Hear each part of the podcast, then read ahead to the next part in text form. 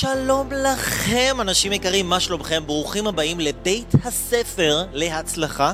לי קוראים אברהם לוי, אני יצרתי את בית הספר להצלחה, להביא לכם את האנשים הכי חכמים, הכי מצליחים, שלמדו אתכם מהדרך שלהם, ושאתם תקצרו את הדרך שלכם להצלחה, תקבלו רעיונות טובים מאנשים מדהימים, והיום אתם הולכים לפגוש בן אדם סופר סופר סופר מיוחד, בן אדם אהוב ויקר, שרון כהן, שהוא מלמד אנשים על מערכות יחסים מודעות, בן אדם שעבר תהליכים מדהימים עם עצמו, איש חכם, רגיש ברמות לא רגילות, שפע של ידע, שפע של תובנות. ברעיון הזה אנחנו מדברים על נתינה, מה זאת נתינה, ערך עצמי, מה זה בכלל ערך עצמי, איך מגיעים לזה. הרבה רעיונות טובים שישפרו לכם את החיים, ויקחו את החיים שלכם מנקודה שאתם נמצאים בה היום לנקודה הרבה הרבה יותר גבוהה. קחו לכם מחברת, כלי כתיבה, תרשמו את הכל, אתם חייבים את זה, זה יעיף אתכם, זה פשוט, זה למה יצרתי את בית ספר להצלחה, לעשות לכם קיצור דרך של החיים.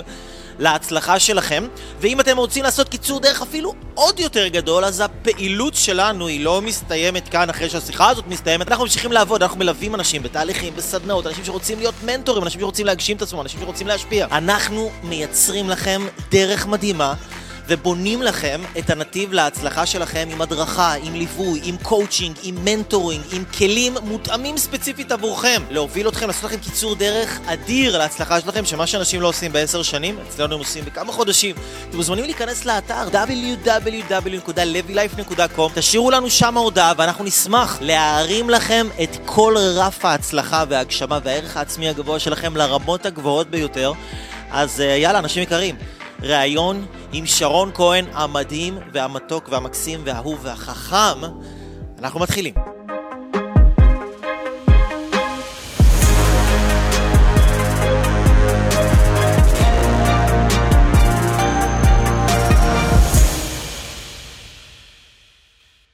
היום כאן איתנו בבית הספר להצלחה, אני שמח ונרגש להציג את שרון כהן. אהלן, אהלן. שרון. איזה הקדמה, אני סופג. איזה כיף. פנימה לתוך הערך העצמי שלי. איזה כיף שאתה פה. איזה כיף שאתה פה. שהזמנת אותי. מדהים, אז אנחנו ככה אמרנו שאנחנו רוצים לעשות איזושהי שיחה ואיזשהו שיתוף פעולה, וללמד אנשים דברים מהידע שלך, מהעומקים הרגשיים והתבונתיים שאתה אספת בחיים שלך, על מערכות יחסים. בין אם זה מערכות יחסים בין הורים וילדים, מערכות יחסים בזוגיות, ויש לך כל כך הרבה מה לתת ולהגיד על זה, וככה הייתי שמח לשמוע קודם כל ממך איך הגעת ללעשות את מה שאתה עושה, איך הגעת לתחום הזה ספציפית. זה לא הייתה בחירה מודעת, זה לא בחרתי את זה ואז הלכתי לשם, זה פשוט הייתה התגלגלות. אני אעשה ככה בריף קצר על הדרך שהוביל אותי להיום. בעברי הרחוק הייתי שחקן כדורגל, וואו. כן, שוער נבחרת הנערים של ישראל, אחר כך שוער בליגת העל, כזה. פרשתי מאוד מוקדם, היום אני יודע, הבנתי את זה כמה שנים אחרי שפרשתי, פרשתי כי הנפש שלי לא עמדה במתח, בלחץ. עולם הכדורגל זה עולם מאוד לא סטרילי מבחינה רגשית, נקרא לזה. פרשתי עם המון הלקאה עצמית, חושב שאני אפס, שאני דפוק, שאני חלש, כל מיני כאלה. כן. יצאתי לעולם, בגיל 25, התחלתי ללמוד, עשיתי תואר ראשון בכלכלה, כי צריך מקצוע. כדעתי בית צריך מקצוע. כן. הבנתי, סיימתי תואר ראשון בכלכלה, הבנתי שזה לא בשבילי, עשיתי תואר שני בכלכלה. לא כי כלכלה זה מעניינתי, כי האוניברסיטה זה רחם, לא רציתי לפגוש את החיים, עדיין לא הייתי מוכן לפגוש את החיים, נורא פחדתי מהחיים האפורים שמחכים לי שם בקצה של התואר. תואר שני סיימתי, הבנתי שזה ממש לא בשבילי, אז הלכתי להיות נהג מונית, במקרה, חבר על המונית. באיזה גיל אתה? 28, בסיפור הזה, 29. במונית התחלתי לקלוט שאנשים, מרתק אותי אנשים, תמיד ריתקו אותי אנשים, אבל שם הבנתי שאני הייתי עובד 10 שעות, אחרי צהריים עד לפנות בוקר, והיו עובדים כמו 10 דקות, הבנתי שאנשים, יש לי קטע עם אנשים, זה מרתק אותי להקשיב לאנשים, לראות אנשים, לראות מערכות יחסים, וסיימתי, כאילו, הבנתי שזה המונית זה זמני, עצרה אותי נהד, לקחו לי את הרישיון, משנה סיפור כזה, ואז יצאתי עוד פעם לעולם, אני עושה עכשיו, במקרה, אז גרתי בבאר שבע, כי סיימתי תואר שני בבאר שבע, אז נשארתי לחיות בבאר שבע, ואז במקרה נכנסתי לכיתה, בתור מורה מחליף, מתחת לבית היה בית ספר יסודי. וואלה. כן, ככה זה התחיל. ושם נתפס לי הלב. סיפור הרבה יותר ארוך, אני מספר אותו ממש כאילו תמצית. והתגלגלתי. התגלגלתי עם מורה מחליף, הזמינו אותי להיות מורה במרכז המחולני בבאר שבע, ושם התחלתי ללמד כלכלה. אבל מאוד מהר קלטתי שמה שמעניין את הילדים זה מה שמעניין אותי. התחלתי בהתחלה לעשות את המשחקי מילים על כלכלה כדי לרתק אותם, כי כלכלה זה לא מעניין, גם לא אותי, ובטח לא אותם כשזה לא מעניין אותי, ואז התחלתי לעשות משחקי מילים, דרך השמות שלהם, על מושגים מכלכלה, ואז קלטתי שמשחקי מילים זה הקדע שלהם. קלטתי שזה הקדע שלהם, כי זה הקדע שלי. והתחלתי להיות, ואחרי שזנחתי את הכלכלה, אמרתי למנהלת, תעזבי אותי עם כלכלה, תני לי לעשות מה שאני רוצה, והתחלתי ללמד משחקי מילים. ומאוד מהר הבנתי שמה שבאמת מרתק לילדים זה לא משחקי המילים. מה שמרתק אותם זה שעומד מול מישהו שהוא מרותק, שהוא חי את מה שהוא עושה. וקלטתי עוד יותר שמה שבאמת מעניין אותי בכיתה, זה להתבונן לתוך הלב שלהם. הבנתי שיש פה נשמות, שהם כמוני, כל הזמן הייתי פוגש את הילד שבתוכי דרך כל הילדים האלה, ושם הבנתי שמה שבאמת באמת חשוב לי במפגש הזה, זה לעזור להם להבין את עצמם, שהתכלית של ההבנה העצמית זה לאהוב את עצמם. וכשהתחלתי לעשות את זה באופן יותר ויותר מודע, בשנים הראשונות בתור מורה, הבנתי שזה הייעוד שלי בחיים. הבנתי שזה גיליתי את הייעוד שלי. הייעוד שלי בתכלס זה לפגוש אנשים, לפגוש נשמות, אז זה היה רק עם ילדים, אחר כך זה הפך, אחרי כמה שאני התחלתי לעשות עם מבוגרים, או שנייה, אם תרצה אני אסביר גם איך זה קרה. הכל מבחינתי זה מקרה. והבנתי שהייעוד שלי זה לפגוש נשמות, להשתמש בכלי שנקרא שכל / משחקי מילים, אני לוקח מילים, אני גורם למילים לעזור לילד להבין דברים עמוקים, דרך משחקי מילים נורא פשוטים, תכף אפשר לעשות דוגמאות אם תרצה, וכשהתכלית היא, אהבה עצמית בלתי מותנית. זה הייעוד, וכשבשנה השלישית, הרביעית, תחלתי לשמוע, הילדים מהשנה הראשונה אמרו לי, תגיד זה לאמא שלי, תגיד זה לאבא שלי, למה ההורים שלי לא מדברים ככה, למה ההורים שלי לא יודעים את זה, למה ההורים שלי לא, כאילו, כזה. בהתחלה זה נורא החמיא לי, אחרי שזה החמיא לי, הבנתי שבעצם יש פה בקשה. ממש מבקשים ממני, באופן לא ממש ישיר ומודע, שגם המבוגרים המשמעותיים בחיים שלהם ידברו את השפה הזאת. ואז התחיל להיבנות בתוכי רצון, וכיוון פנימי, לעשות את העבודה עם מבוגרים, כי הבנתי שכדי באמת להשפיע על הילדים, אני צריך לפגוש את ההורים ואת המורים שלהם. ואיכשהו הרצון הזה התגלגל והפך להיות מציאות. במקרה המנהלת אז אמרה לי, יש פה כמה מנהלי בתי ספר של כל הארץ, הם חוננים, אני תעשה להם שיעור, התחלתי לדבר איתם על מה שאני עושה ילדים בכיתה, ואז העיניים שלהם נצצו, ואז הם צריכים להזמין אותי, ואז לאט לאט התחלתי לבנות שגם מבוגרים, אני יכול לפגוש, כי נורא פחדתי מבוגרים, נורא פחדתי בעבר מציניות, ממה יש לך לחדש לי וכאלה, זה הדיבור הפנימי שלי, הכל זה דיבור פנימי. וכשגלעתי שגם מבוגרים משתוקקים לתכנים האלה, מאיך שאני מנגיש אותם, אז התחלתי לעשות את זה עם מבוגרים, ואז זה התגלגל איכשהו, התחלתי לעבוד עם הורים, אחר כך עם הורים, התחלתי לעבוד עם הורים עוד לפני שהפכתי את האבא, עוד לפני שהתחתנתי. ואשתי התחתנתי ונולדה לי, ונולדו הילדים שלי, התכנים שלי התעסקו עם מערכות יחסים, הורות וזוגיות. כי אני באמת, אני מאמין שבאנו לעולם הזה להתפתח. כן. באנו לעלות, במטאפורה, לעלות מדרגות רוחניות רגשיות בתוכנו.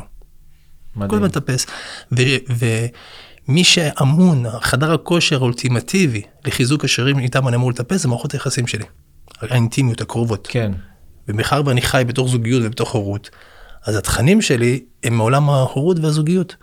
וכשהתחלתי לכתוב בפייסבוק, גם במקרה התחלתי קצת לקשקש בפייסבוק, ראיתי שיש תגובות. עוד פעם, הדברים אני מספר אותם מה זה בתמצית. כן, ברור. וזה התגלגל לזה שאנשים צריכים לשאול אותי אם אני יכול להגיע לדבר על זה. כן. בהתחלה זה נראה לי קצת כאילו גדול עליי, ואז איכשהו נוצר הסיטואציה שאשתי הזמינה חברות שלה מהעבר, או הבית של אימא שלה באלת, שאני אעשה להם חוג על הורות. דחפה אותי לשם, אז בנתה לי אמבוש. היו 8 נשים, חברות שלה תכלת, והתחלתי לדבר על ההורות. קלטתי את התשוקה שלהם לזה, וראיתי שאני מאוד נהנה גם. ואז כתבתי בפייסבוק שעשיתי חוג בית קטן, וזה התחיל להתגלגל, והתגלגל והתגלגל, ואחרי כמה חודשים כתבתי במקרה איזה פוסט שנקרא עוף על עצמך גוזל, שהפך להיות ויראלי ברמה מטורפת, זה 30,000 שיתופים, לא לייקים, כן, הגיע לטלוויזיה וכאלה, וזה עשה קפיצה מכמה מאות חברים בפייסבוק לעשרות אלפי אנשים, ואז התחילו הרצאות. שבפוסט, רק למי שלא יודע, אתה בעצם ביקשת מילדים בכיתה לכתוב דברים טובים על עצמם. כן, הייתי אמור לכתוב הערכות לילדים, ואני מהשנה הראשונה הבנתי שמבחינתי הערכה לילד, הערכה זה העין רכה, העין רכה. להיות ברכות, רכות זה אומר לראות רק את הטוב שבהם, להתמקד בטוב. ולהתמקד בטוב, ויותר מזה אני הבנתי לאורך השנים, שהתמקדות בטוב זה לא רק להתמקד בטוב ולזנוח את הרע, הרע זה כמטאפורה, כן, את השלילי, אלא להסתכל בשלילי, ולראות את הניצוץ החיובי בתוך השלילי, זאת אומרת, להפוך את השלילי לחיובי. לראות את היופי בתוך הדבר שעד עכשיו נתפס כשלילי.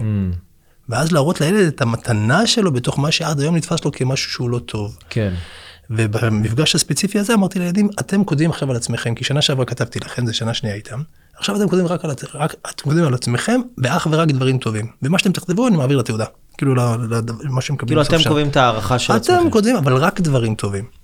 ואז יש שם בלגן, כאילו, אתם לא רוצים, מה אני חבל עצמי, מה אני אשתחצה, וכל מיני כאלה, וזה כתוב בפוסט, כתוב מאוד מפורט בפוסט. ושם הייתה אחת ההבנות הגדולות מאוד שקיבלתי בזכות המפגש הזה עם הילדים, זה למה קשה לנו מאוד לדבר טוב על עצמנו. דרך המפגש איתם הבנתי, פגשתי את הקושי שלי מלהגיד דברים טובים על עצמי. והבנתי שנורא נורא קשה להגיד דברים טובים על עצמי משתי סיבות. אחת, זה שהדיבור של המבוגרים המשמעותיים בילדות שלי היה בעיקר, ולא בכוונה רע, אין אשמים, אבל היה בעיקר מה אני לא בסדר. מתוך אמונה מעובדת שאומרת שאם אני אראה לך את השלילי, אתה תשתפר ותשתנה ותתאים למה שאני חושב שאתה אמור להיות. החיובי בסדר, אבל השלילי זה העניין. וגם אם אומרים לך משהו חיובי, אז אומרים לך אותו, ומיד אחר כך, אז למה אתה לא, נגיד, אתה טוב בזה, אז למה אתה לא עושה את זה? כן.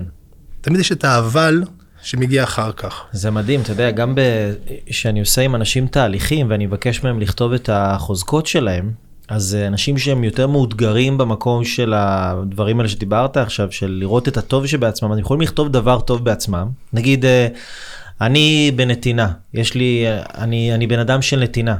אבל אתה יודע מה, אני נותן יותר מדי ואנשים נצלים אותי. מדויק. אני, יש לי מוטיבציה, אבל אתה יודע מה, זה גורם לי לעשות טעויות שאחר כך אני מתחרט עליהן. כאילו, מדהים. תורף. זה דפוס עמוק. נוצרות סינפסות, דפוסים עמוקים.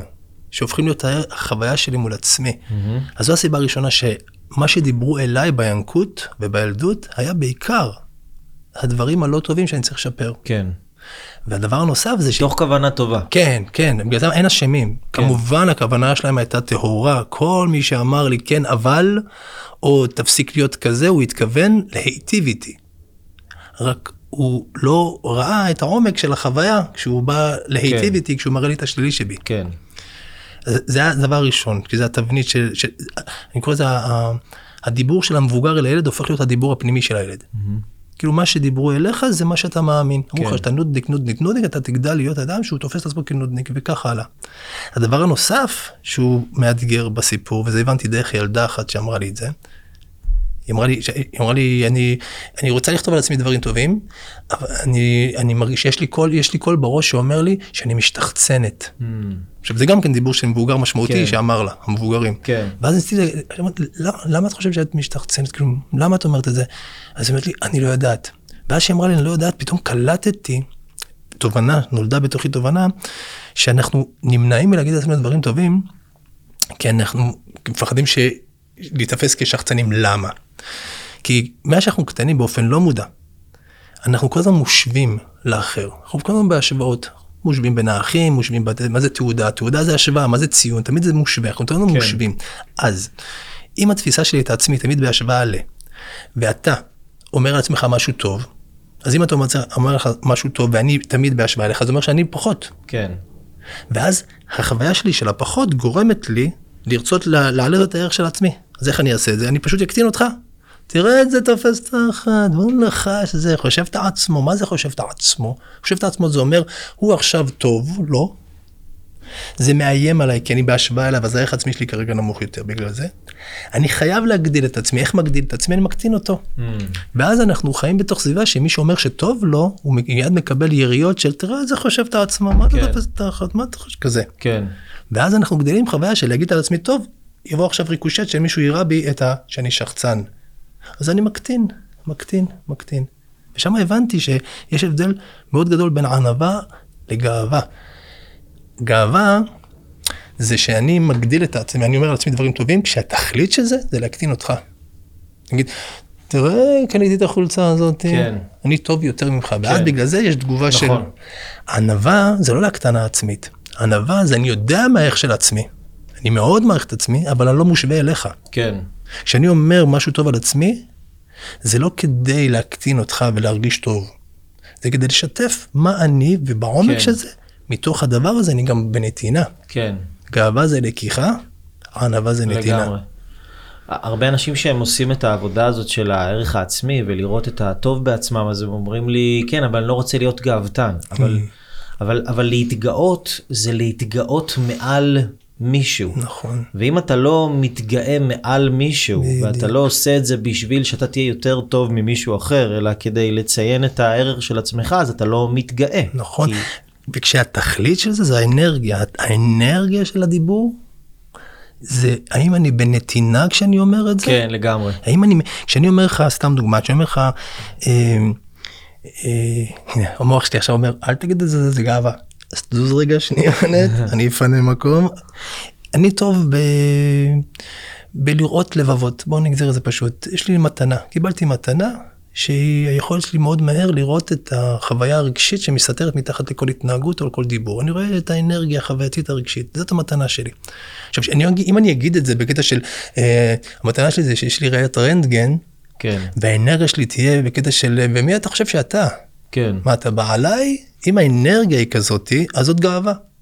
אם את אותו דבר אני אומר, כשהאנרגיה היא משרתת, זאת אומרת, באה לתת, אני אומר את זה כי אולי אתה תבחר להיעזר בי, ואני אוכל לתרום לך משהו, אז זאת ענווה. כן. זה ייתן לך ביטחון להאמין שאני יכול לעזור לך, ושאתה יכול להשתנות. בדיוק, כן. ואנשים מרגישים את האנרגיה. אנשים מרגישים את האנרגיה. בן אדם יכול להגיד את אותו דבר עם אנרגיה גאווה ואנרגיה ענווה, לא משנה מה הוא יגיד, האנרגיה היא שתקבע את התגובה של מי שנמצא לידו. כן. מדהים. כן. אגב, החוויה הזאת של גאווה וענווה, כרגע הבנתי זה שזה באנרגיה של לקיחה ונתינה. כרגע הבנתי, זו פעם ראשונה שאני קולט את המקום הזה, את האפיון הזה של זה. מדהים. כן. זכותך, כנראה, כאנרגיה. זה כיף, זה דברים אני מדבר על זה הרבה, גם העניין של ענווה, שהרבה דברים, שהרבה פעמים אנשים חושבים שהם ענוותנים, או שהם נהיים, שהם כאילו, אני קורא לזה לעשות אידיאליזציה לסירוס עצמי.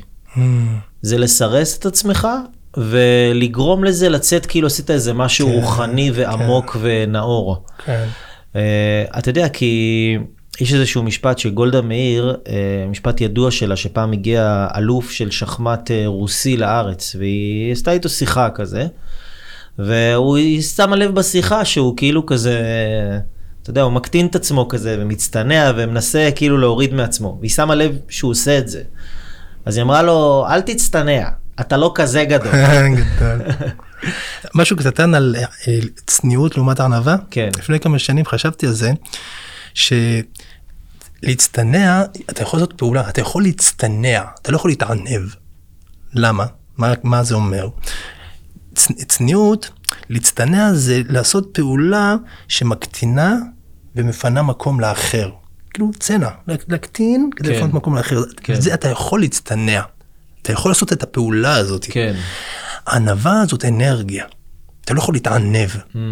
כשאתה נמצא בתוך חוויה פנימית, שהמערכת הפנימית שלך מסונכרנת לתוך מקום של ידיעת הערך עצמי, ובו זמנית היכולת שלי לחוות את האחר בערך המוחלט שלו בדיוק כמוני, זאת אומרת, אני יודע שאני מעולה נגיד, ראיית רנטגן, משחקי מילים. אני מעולה במשחקי מילים. אני אחד האנשים שהכי טובים שאני מכיר בחיים שלי, שיודע לשחק עם מילים ברמה הרוחנית בכלל, אני וואו, סבבה, אני מרשה לעצמי להגיד, כי לא פגשתי, כאילו, זאת מעלה גבוהה שלי. זו עובדה? זאת עובדה, כן. זה לא עוצר, אתה יודע. כן. כמו שהמיקרופון הזה הוא בצבע שחור. אתה מבין שאפילו עדיין, אנחנו מדברים על זה, עדיין יש לי שאריות של חוויה של אל תגזים, אבל זאת המתנה שלי. כן. וכשאני אומר את זה, אם אני נמצא בחוויה שזה לא הופך אותי ליותר ממך, זאת המתנה שלי. כמו שנגיד באולפן הזה, במרחב הזה, לכל חלק יש תפקיד שהופך את המרחב להרמוני. המיקרופון בצורה שלו יושב בדיוק, והכוס יושבת בדיוק, והשולחן בדיוק, והיד יושבת, והתאורה, הכל. אז התאורה לא תגיד, אני מביאה אור. כן. כי אם אתה עושה את זה, האנרגיה לא יעבוד, כי יש לה תפקיד, ולזה יש תפקיד. זאת אומרת, לי יש את התפקיד שאני עושה אותו הכי טוב, מתוך יודע שגם לך יש את המתנה שלך. גם אם לא אותו כרגע, אני יודע שהיא קיימת, ולכן בערך המוחלט אנחנו אותו דבר. כן. זאת אומרת, הענווה זה לדעת את הערך העצמי שלי, ובו זמנית, באותה חוויה, לדעת שגם לך יש את המתנה שלך. ממש מדהים מה שאתה מדייק עכשיו, אתה יודע, כי לגבי ייעוד בכלל, אז כדי שהמנורה הזאת תוכל לעשות את הייעוד שלה, היא צריכה לדעת קודם כל במה היא טובה. מעולה. כאילו שזה, שאני טוב בזה, זה מצב נתון, זה לא גאווה ולא ענווה, זה לא פלוס ולא מינוס, זה הסטטוס קוו, זה פשוט מה שאני טוב בו. וכנראה שבאמת, אתה יודע, בשביל שבן אדם יוכל למצוא את הייעוד שלו, הוא צריך להתנקות מהפחד החברתי הזה שיחשבו עליי שאני מתנשא, יחשבו עליי שאני אגואיסט, יחשבו עליי, או מצד שני, על להקטין את עצמי יותר מדי, כאילו להיות באיזשהו מקום מאוזן עם הערך שלי, שלך, כל אחד מהמקום שלו. אני באופן אישי מאמין שכשאתה פוחד ממה שיגידו, זה אומר שכבר קיים בך הכל הזה. כן. זאת אומרת, זה לא להיות עסוק בלא לעשות פעולות כדי שאחרים לא יגידו עליי. כן. זה להיכנס פנימה ולנקות את הקול הפנימי הזה שאומרת, המילה ביקורת, משחק מילים, המילה ביקורת זה קודם כל ביקורת. כשאני מפחד מביקורת חיצונית, היא קודם כל ביקורת, היא קודם כל בי. זאת אומרת, ואם אני מגיע לדרגה בזה עבודה, היא לא פשוטה בכלל. תכף נדבר על המהות שלה, ופתאום אני קולט איפה המהות של הדבר הזה. אם אני מבין שכשאני מפחד להביא את מי שאני, כמו שאתה אמרת, הנורא יודעת, היא צריכה לדעת שהיא טובה, ולא לפחד מזה שהיא תגיד, מה את תופסת? מה את מתעלה מעלינו? היא צריכה לדעת קודם כל שהקטע שלה זה לעשות אור. בדיוק. ובשורש, במהות של זה, היא צריכה להרגיש שהיא באה לשרת. איפה הבעיה של גאווה? שאני בא לקחת. אם אני באנרגיית לקיחה, אם אני עכשיו באנרגיה הזאת, אני מייצר אנטגוניזם אצל האחר. ואז בא, כדומה אתה חוזר, מי אתה, מה זה? אבל אם אני בא לקחת את המתנה שיש לי, ובא לשרת איתה, בא לתת, אני באמת מכוון, זה לא קל. הטבע של האדם בשורש, האדם נוצר רצון לקבל לעצמי. כן. אנחנו באנו רצון, מה יוצא לי מזה? מה אני יוצא לי מזה? כן. כשהגעתי לפה, אני בן אדם, אני עדיין בן אדם. כשהגעתי לפה, דיברתי איתך, התחלתי לבדוק מה אני יכול להוציא מהשיחה הזאת. היה לי את הדבר הזה בתוכי. ועצרתי שנייה, הסתכלתי על זה, אמרתי, קודם כל זה בסדר, זה טבעי, כי אני בן אדם, אבל כדי שהדבר הזה יעבוד טוב ביני לבינך, תנסה רגע להוציא את מה אני בא לקחת, ותבדוק מה אתה יכול לתת. בוא תסתכל על מה אתה כן יכול לתת. ויותר מזה, אחת הנתינות היותר גדולות שלי, של האדם, זה מה אני יכול לקבל. זה פרדוקס חמקמק. אחד המתנות הכי גדולות שיכול לתת, כאילו, הנתינה שלך, היא ביכולת שלך לאפשר לאחר להיות בנתינה. זאת אומרת, אם אני רוצה להיות בקשר שהוא הרמוני, אני מסתכל עליך והופך אותך, זה לא קל לי, אני עושה עבודה על זה. כן. אבל אני עושה עבודה ואני יודע שזה נכון. אני מסתכל עליך ואומר, איך אני יכול להיות בעמדה שיש לי מה לקבל ממך? ואז אני נותן לך את מתנת הנתינה. זאת אומרת, יש פה שתי פעולות. אחד, מה אני יכול לתת לך? ובו זמנית לבדוק מה אני יכול לקבל ממך, לא לקחת. לקבל זאת אומרת לאפשר לך להיות במקום הנתינה שלך. לדעתי שם יושב המרקם הזה של גאווה וענווה. ענווה זה כמו שאמרנו מקודם, היכולת שלי להיות בפוזיציה שאני יודע שאני בא, יש לי מה לתת, ובו זמנית אני יודע שגם לך יש מה לתת. ואז נוצר מעגל חשמלי סגור, קבלה ונתינה. והוא שאומר שאנשים שמפחדים נגיד, איפה יש תקיעויות, אני מדבר על עצמי עכשיו, זו עבודה שאני עושה עם עצמי, אחד הקשיים שלי בעבר, אני משתדל לעשות לשון הרע על עצמי, בעבר, אחד הקשיים היותר גדולים שהיו לי, והיום אני ברוך השם מתנקה לאט לאט, אבל באופן יסודי, זה הקושי בלקבל. הפחד בלהיות בפוזיציה של אני צריך. כי א' זה פוגע לי באגו, אני צורך, 1, 2, אני מפחד להישאר חייב. יש שם איזה אלמנט כזה שמונע מאיתנו להיות בלקבל, אנחנו בנתינה, נתינה, נתינה, ריצוי, זה לא נתינה באמת, זה ריצוי, זה לקיחה במסווה של נתינה. כן, לגמרי.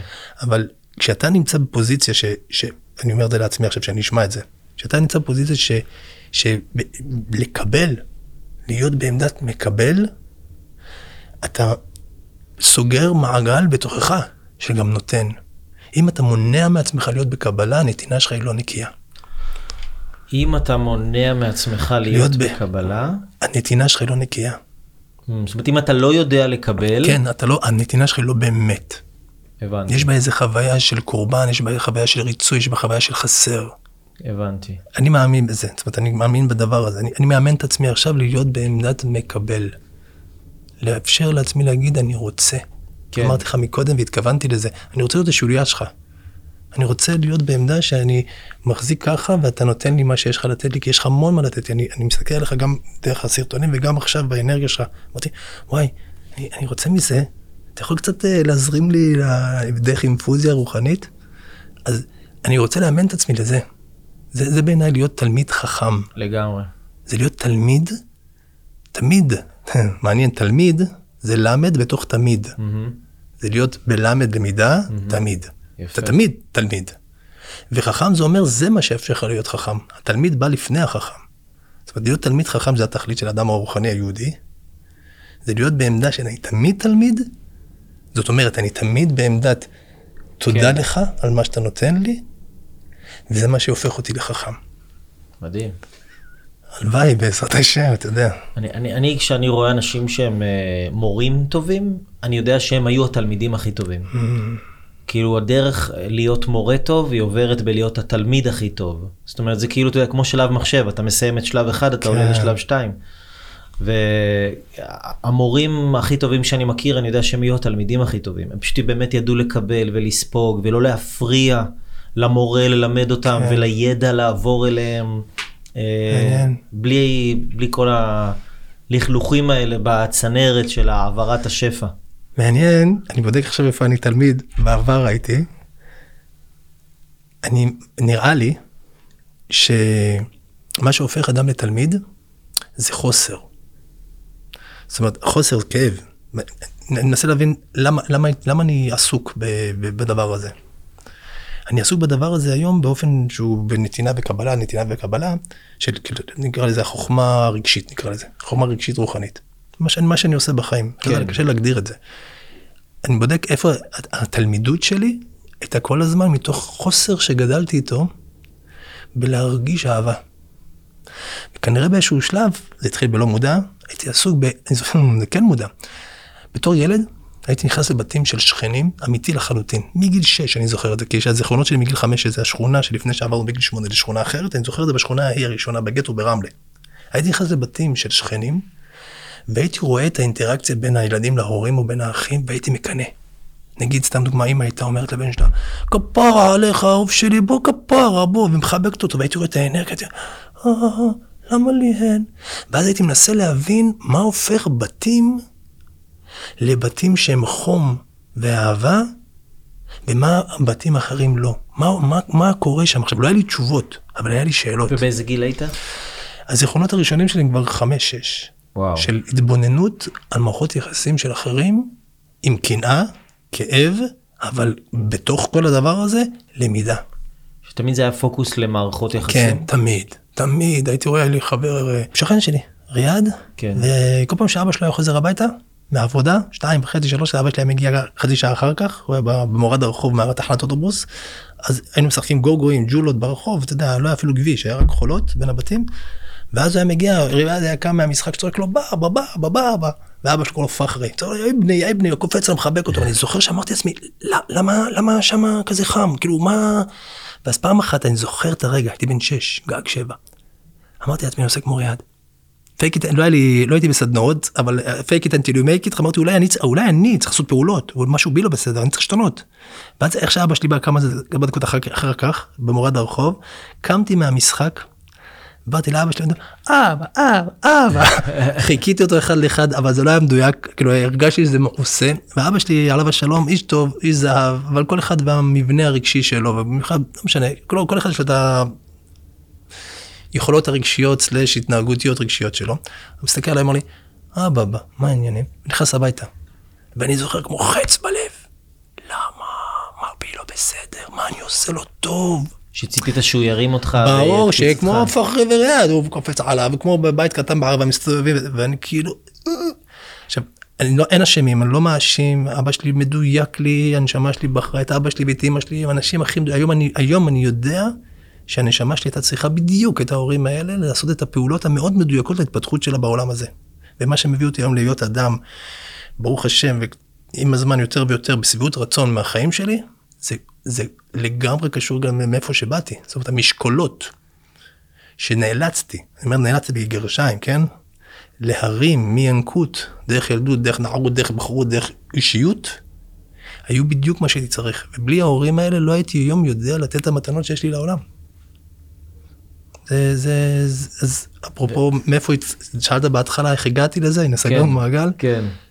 מהתחושת החוסר הרגשית שחוויתי, והצורך העמוק בלמלא את החוסר, על ידי למידה מבחוץ, ובאיזשהו שלה הבנתי שכל הלמידה צריכה להיות רק בפנים. זה מעניין שבעצם גם גילית את מילוי החוסר, כשאתה נתת לילדים בבית ספר, את מה שכאילו אתה לא קיבלת. בדיוק, בדיוק. כאילו הרבה אנשים, אתה יודע, מסתובבים עם איזושהי הרגשה שהם לא היו אהובים, ולא ראו אותם בילדות שלהם, ולא נתנו להם, והם מאמינים, בגלל שלא נתנו לי, אני לא יכול לתת. אבל אתה למדת לתת את מה שכאילו אתה רצית לקבל, ולא קיבלת. אספר לך סיפור קטן איפה זה התחיל אפילו. שיעור ראשון בתור מורה מחליף. נכנסתי לכיתה, 35 ילדים, רעש מטורף, מורה מחליף, למה זה מורה מחליף? ובוא נשגע אותו כמה דקות. אני אמת גם הייתי מורה מחליף. בוא נשגע אותו כמה דקות, אתן כדור נצא להפסקה, כי הם ראו את המתנה, הם היו בג'ננה מטורפת. אחרי זה 10 דקות שאני מנסה להתחיל את השיעור, אין לי מושג מה אני עושה פה בכלל, כי אני באתי ללמד אותם חשבון, איזה מורה התחלפה בהיריון כזה, ובמקור בואו כנס לכיתה הזאת, אמרו לי. אין לי מושג מה אני עושה פה. 10 דקות ראשונות לא יודע מה אני עושה, והם בג'ננה. אחרי 10 דקות נפתחה הדלת, נכנסה המורה עם א' בסוף. נכנסה המקוחה, ההיא סיירת, מורה סיירת במתקל כזאת, סיירת מגב יותר נכון, באה לנגב שם את השטיפה, וצרחה, הוציאה מהלשון של התת מקלע, וצרחה על 3 ילדים, ילדים גדלת, כן? תוך שנייה נהיה שקט, וראיתי אחד הילדים על סף בכי, ואני זוכר שזה היה רגע, לא יעשתי להגיד לה כלום, נבהלתי גם אני, אבל זה היה רגע שאמרתי לעצמי, הנה אני, הילד שלא מבינים אותו, הייתי ילד כזה, הייתי ילד היפראקטיבי, לא היה HDD ולא היה הגדרות, לפחות איפה שגדלתי, הייתי הילד ההוא, והיו צועקים עליי הרבה, למזלי הייתי גם מאוד חכם שכלית, אז כאילו, בגלל התעודה הטובה שלי, אז כאילו היו יותר סלחניים איתי, אבל תמיד הייתי שולחים את המנהל, מזלמים את ההורים שלי, האבא שלי וכאלה, ואני זוכרת היה רגע שהסתכלתי ידי עם הדמעות בעיניים, ואמרתי זה אני, הנה אני, ורציתי לחבק אותו, וזה ההתחלה של ההבנה שהילדים האלה, כל הילדים האלה זה בעצם אני, זה נגזרות שלי, החוויה שלי זה כאילו זה אני. כן. מה שאני חובק להם זה החוויה של הילד שבי. ואז הבנתי שאני אמור, לא באופן יזום, כן, זה תהליך. אני יכול לרפא אותי כשאני מרפא, כשהילד הזה פתאום בסוף השיעור, או שיעור אחרי זה בא אליי בהפסקה ומחבק אותי, שרון, התרחב לי שמה. והעיניים שלו נוצצות כי אמרתי לו משהו שהוא מדהים, אני עובר ריפוי. זאת אומרת, הנתינה שלי מרפא אותי. בגלל זה, זה תמיד מעגלי. תמיד זה מעגלי. מדהים, אנשים חושבים, זה בדיוק מה שאנשים חושבים. זאת אומרת, אני אקבל עוד טיפול, אני אקבל עוד אוזן קשבת, אני אקבל עוד יבינו אותי, אני אקבל עוד ויקבל עוד, וזה מה שירפא אותי. וזה באמת מה שאני מלמד אנשים, כאילו, תיתן, זה מה שירפא אותך. כי זה מה שאנשים שהם בריאים ושהם טובים ושהם בחיות גבוהה ושהם בחיוניות גבוהה, הם בנתינה. כן. זה מעניין שכאילו אנשים חושבים שכשהם יהיו באנרגיה גבוהה הם יהיו בנתינה. כאילו שמה שירפא זה הקבלה. כן. לא, אבל מה שאמרת זה מעניין כי על פניו יש משפט שאומר, תחזיר את האנלוגיה, משפט שאומר, אנחנו לא נותנים למי שאנחנו אוהבים. נכון. אנחנו אוהבים את מי שאנחנו נותנים לו. שזה לגמרי. משפט מאוד עמוק. לגמרי. איך זה קשור? אנשים יש להם נטייה, גם אני בטוחם לגמרי, שכשאני אהיה באנרגיה גבוהה וחזקה ובטוחה וזה, אז אני אהיה בנתינה. כן. לא, הפוך גוטה. כשאתה תהיה בנתינה, האנרגיה שלך תעלה. זאת אומרת, אם אני קם רפוס בבוקר, ויש לי ברוך השם מדי פעם, כשאני קם רפוס, והאנרגיה נמוכה, אז כאילו יש לי, אתה יודע, כל אחד, וזה נקרא צוב ושוב, יש איזו אנרגיה, תעלייה וירידה שם. כן. אנרגיה, יש כוכבים, אנחנו תלויים הרבה מאוד גורמים. כן. אז כשאני גם עם אנרגיה נמוכה, ואני כאילו בא לי להיקבר, אני מזכיר לעצמי, ולא תמיד קל לי ליישם, אבל אני כן יודע שהדרך לצאת מהמקום הזה, זה לחפש מישהו לתת לו. ואז אחד הכללים שאני עושה, זה הילדים שלי בבית, אני קם בבוקר ואני לא אגיד המכריח, כי זו מילה לא נכונה. אני נכנס לאנרגיה, אני קודם כל יש לי רצון, ואז אני מגייס את האמונה שזה נכון, והשתי הגורמים האלה יוצרים פעולות fake it בבוקר, ואז לאט לאט זה אומר, הופך להיות make it. מה זאת אומרת? נגיד אני קם בבוקר ואני אומר, היום אני מוך, אני רוצה לתת. אני אתן לילדים שלי, איך אני אראה אותם היום? בסבבה. אני שם מוזיקה ואני קשה לי. אבל אני אומר, זה נתינה. להקים אותם, להעיר אותם בבוקר היום, עם אנרגיה שאבא בשמחה, אבא שם מוזיקה, אבא כזה, זה נתינה. וכשאני עושה את הפעולות האלה לאט לאט, אחרי 10 דקות, רבע שעה, חצי שעה, האנרגיה שלי עולה. היא עלתה לא בגלל שמישהו נתן לי, כן. היא עלתה כי נתתי למישהו. לגמרי. ואז הקבלה שלו ממלאה אותי. לגמרי. ואז אתה גם אישות עצמאית. שיכולה להטעין את עצמה באנרגיה. בדיוק. אמרת לי משהו מדהים מקודם על מה שהראיתי את המודל הזה, זה בדיוק המערכת היחסים שלי עם הרוח, עם הרוחניות. אם אני נמצא באמונה שזה הנכון, שנתינה היא הריפוי, אז גם אם אני בחולשה, אני מחזיק את האמונה הזאת, ואני מתקרב אליה, גם אם זה קשה, גם אם אני עשיתי רק מילימטר, גם אם רק חשבתי על זה, אתה יודע מה? רק חשבתי על זה. לא עשיתי כלום, רק חשבתי שנכון לי להיות בנתינה. כן. זה זרע. תוסיף עוד טיפה ועוד טיפה ועוד טיפה, אתה תקבל שלולית. השלולית הזאת בעוד שנה, שנתיים, שלוש, תפלו את הטבע שלך. קמת בבוקר בבאס, חפש מישהו לתת. כמו כל דבר שאתה מתרגל אותו. כן. תתחיל במחשבה, תמשיך לאמונה ותחזיק את זה. אתה יודע, זה מאוד מעניין מה שאנחנו מדברים עכשיו. אני לוקח את זה לאיזשהו מקום, אוקיי? אני רוצה לקחת את זה איתך רגע לאיזשהו מקום. נגיד, אני מסתכל על תלמידים שלי, יש לי, ברוך השם, הרבה תלמידים, ואני רואה, נגיד, את אלה שנתתי להם יותר, אז יש להם בדרך כלל יותר טענות. מאלה שנגיד, הייתי נותן להם פחות. נותן, אבל נותן פחות. אז הם היו דווקא יותר בעשייה, ובמרץ, ובחיוניות, וברצון לתת.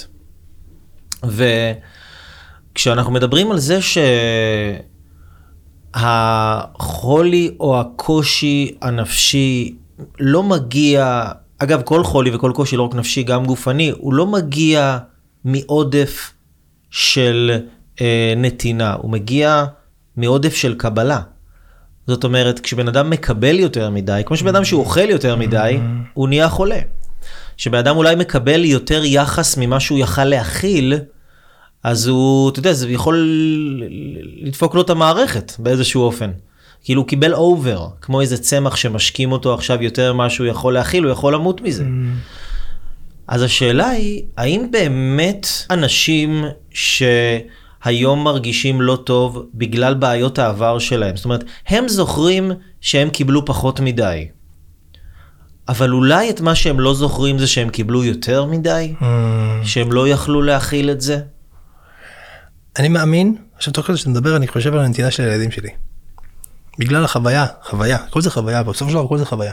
זה לא, אין באמת מציאות שקרת, אתה לא יכול באמת, זה תמיד לגמרי. פרשנות שלנו וסיפור שאנחנו מצפים. גם הזיכרונות לכם. אגב. לגמרי, לחלוטין. הם לא איזשהו מסמך היסטורי אמין. נכון, אין דבר כזה. כן. הכל סובייקטיבי, כן. בסופו של דבר. כן. גם ההיסטוריה זה היסטורי, זה סיפור שמישהו סיפר. באמת מישהו סיפר סיפור. אנחנו מחזיקים את זה כאמת, אבל זה סיפור, מנקודת מבט מאוד מסוימת. כן.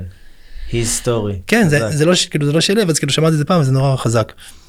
ולמה אני אומר את זה? כי אני מסתכל על הנתינה של הילדים שלי, ובכלל הנתינה שלי, לאנשים שאני חושב שהדווקא שלי זה לתת להם, אני מזהה שלפעמים נתינה יכולה, כמו שאתה אומר, נתינת אובר היא לא נתינה.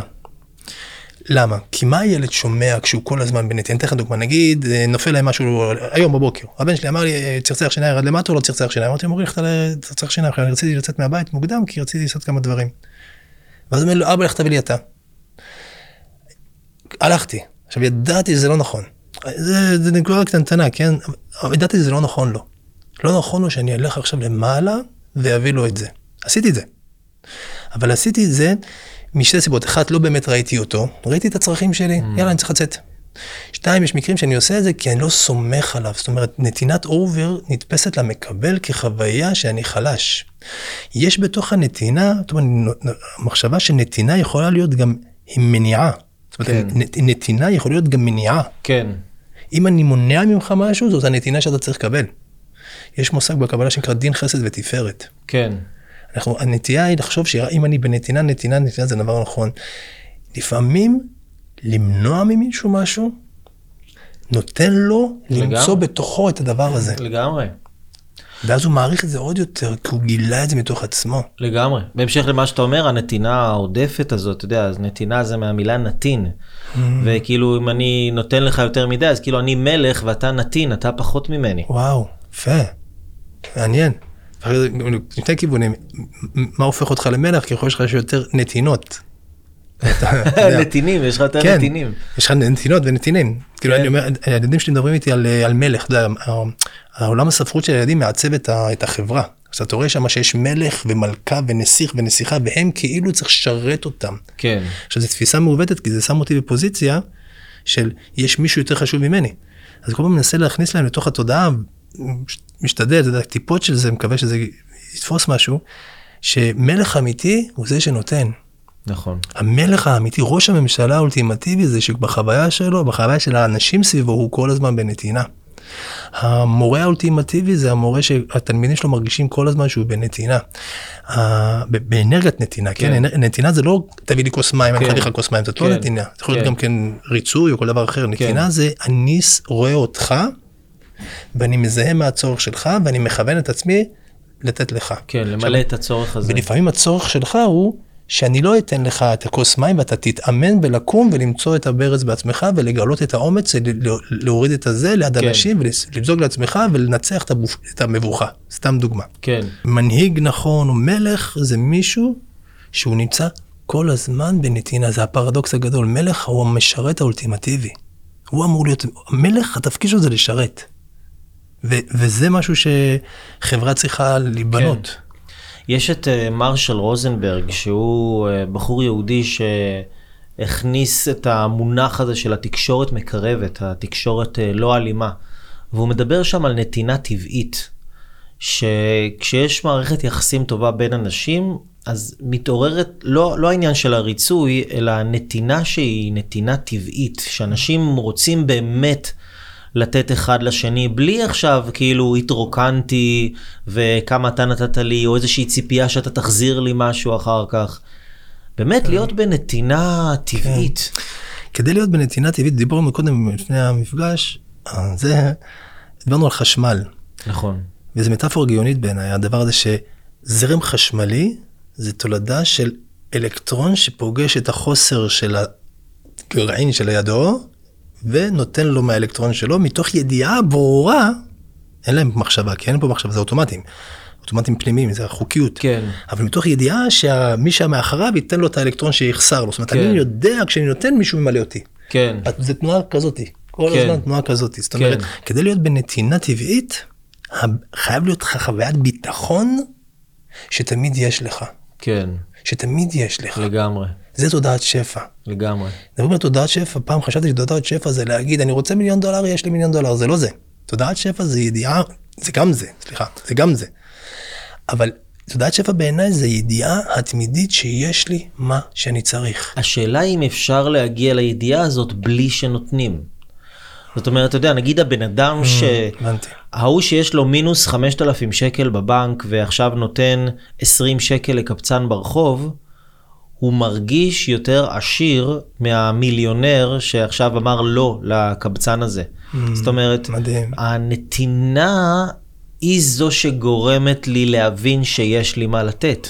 מדהים. אתה יודע, מזה שאני נגיד עושה סרטונים ומשתף אנשים ובכל מיני דברי חוכמה ורעיונות, זה גורם לי כבר להבין שיש לי חיבור וחוכמה וידע כל כך גדול ורחב, שזה לא משנה כמה אני אתן וכמה סרטונים אני אעלה בחינם, זה לא יסתיים אף פעם. מדהים מה שאתה אומר. אתה מבין? אבל זה לא היה יכול לקרות אם אני לא הייתי מלמד את עצמי. להיות בנתינה. לתת את the best of the best שלי, כאילו, זה לא שאני שם נגיד סרטונים ואומר לאנשים, כאילו, אני נותן פה קצת ורק בסדנה שאתם תשלמו על הכסף, אתם תקבלו את הדבר האמיתי. כאילו, אני נותן את כל מה שיש לי לתת בסרטון, אבל אני לא הייתי יכול להגיע להרגשה של להיות עשיר שיש לי. אתה יודע, הרי מה זה להיות עשיר? זה לא רק בכסף, זה שיש לי בעודף. לא הייתי יכול להגיע להרגשה הזאת אם הייתי כל הזמן מקמץ ושומר לעצמי כאילו טוב, זה לא הזמן לתת. טוב, אני לא אתן את זה כי זה יכול להיגמר. טוב, אני לא... המטרפה עולה לי בראש, אני רואה בדמיון שלי שני מקורות מים. מקום אחד שזה דלי, דלי שיש לו קרקע, והשני שלידו זה מעיין נובע. איך אתה יודע שזה מעיין וזה דלי? אתה מוציא מהם. אתה מוציא מהדלי ואתה רואה שהוא חסר והוא נגמר. וזה המעיין, אתה מוציא ותמיד יש אותו גובה. כן. זאת אומרת, איך אתה יודע שיש תמיד, איך אתה יודע שזה מעיין, שאתה לוקח ממנו, אתה רואה שהוא תמיד מתמלא מתוך עצמו. זאת אומרת, הנתינה שלנו, המסוגל, איך אני יודע שיש לי שפע? כן. כשאני בנתינה ואני רואה שיש לי עוד. כן. כמו שאמרת. אם פעם כתבתי קצת, משחקי מיני, מישהי כתבה לי פעם, מה, אתה נותן את כל מה שזה, ואנשים השתמשו בזה. ואז לשנייה אחת זה כיווץ אותי, אמרתי רגע, אז אני אשמור את זה להרצאה, כאילו, כזה, הלוצרתי שנייה, אמרתי רגע, שנייה, אני מעיין נובע, אני כל תן לי מילה, כאילו זה אינסופי. לגמרי. ואז החוויה שזה אינסופי, גרם לאפשר לזה, בטח, אני יכול לשתף ברור, אני יכול להשתמש בזה ברור. כן, אתה סומך על זה שאתה מתרוקן, ואז משהו פה, כן, שתמיד יש את התנועה. יתעין אותך בתובנה הבאה, באנרגיה הבאה, בכסף הבא. ועוד משהו קטן בתוך זה תוך כדי, זה שהאמונה שלי, שזה לא שלי. המושג הזה צינור, המטאפורה אומרים, אני צינור. אפשר להשתמש כקלישה, אבל אם אתה חי את זה, זה כלי השעה. אם אתה חי את זה, אתה מבין שכלום לא שלי. כלום לא שלי, באמת. הנטייה של האגו שלנו, זה, מה זה אגו? אגו יוצר חוויה של שלי. אני. זה הנפרדות מהעולם. אגו זה, אני נפרד מהאינסוף, מהאחד האינסופי. זה לשים איזה טוש שחור שמבדיל אותי מהאחר. אבל אני, זה שלי. האמונה, העבודה שלנו האמונית היא, כלום לא שלי, המים, וואי, בזכותך, זה לא כבר עליך, כאילו אני צינור, המים הגיעו מאוקיינוס בדרכם לאוקיינוס אחר. אני צינור, או מקסימום אני כוס שהעבירה את זה מפה לשם, אבל זה לא אני, זה לא שלי. ברגע שאנחנו נתחיל להאמין, להפלים, זה כלום לא שלי. גם המחשבה הזאת, זה דרגה מאוד גבוהה להיות, ואני לא שם, אני בתפילה להתקרב לשם. שגם המחשבה שעלתה לי עכשיו, שהיא מבריקה וחכמה, היא לא שלי. אם מישהו עכשיו החליט, איזו מערכת, איזו תוכנת על אינסופית, אומרת עכשיו, הרכיב הזה שנקרא שרון כהן, תעודת זהות ככה וככה, תפקיד שלו כרגע זה להעביר את המידע הזה. כן. אז אני עכשיו קיבלתי את המידע הזה, ומעביר אותו אליך. אתה אומר לי תודה, סבבה, אבל אתה מודה לכלי, אתה מודה לאינסוף, לא לי. גם ככל שאתה מעביר אותו, אז יורדות לך תוך כדי עוד תובנות חדשות. כי אתה עושה את הפעולה שנועדת לעשות. כן. אתה נועדת להעביר, אז הצינור הזה עובד, אז אני מעביר דרך הצינור הזה, כי עובר שם הזרם. זאת אומרת, אנשים שלא עובר דרכם, זה אנשים שהם לא מעבירים. כן, וואלה, מעולה, נכון. צינור, קח כמה צינורות. מתי יש סתימה? כשהוא לא מעביר, אז הוא מפסיק גם לקבל. אז המים שבאים מפה, טוב, פה זה לא עובר, לאן לך, הוא שמעביר. אז עוד מים עוברים. איפה שפתוח, בדיוק.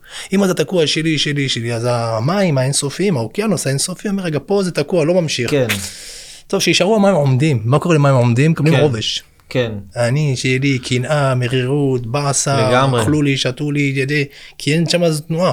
אבל אתה תעשה תנועה, ואז המים החדשים יחיו אותך.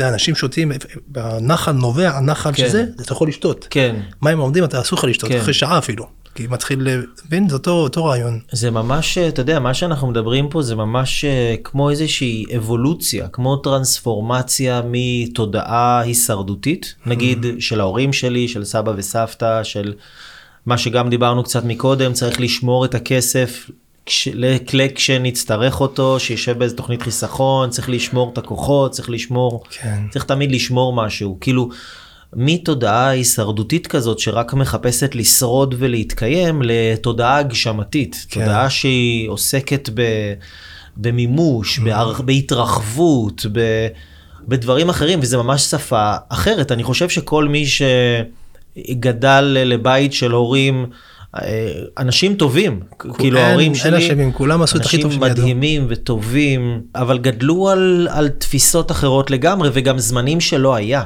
כאילו היום אנחנו חיים בעידן של שפע מטורף, אתה יודע, גם כל הווירוסים האלה שיש היום, זה מה שהיה שפעת החזירים, בשנת 2008 היה את הווירוס של הסארס, של המרס, עכשיו זה הקורונה, זה הכל וירוסים, משפחת השפעת.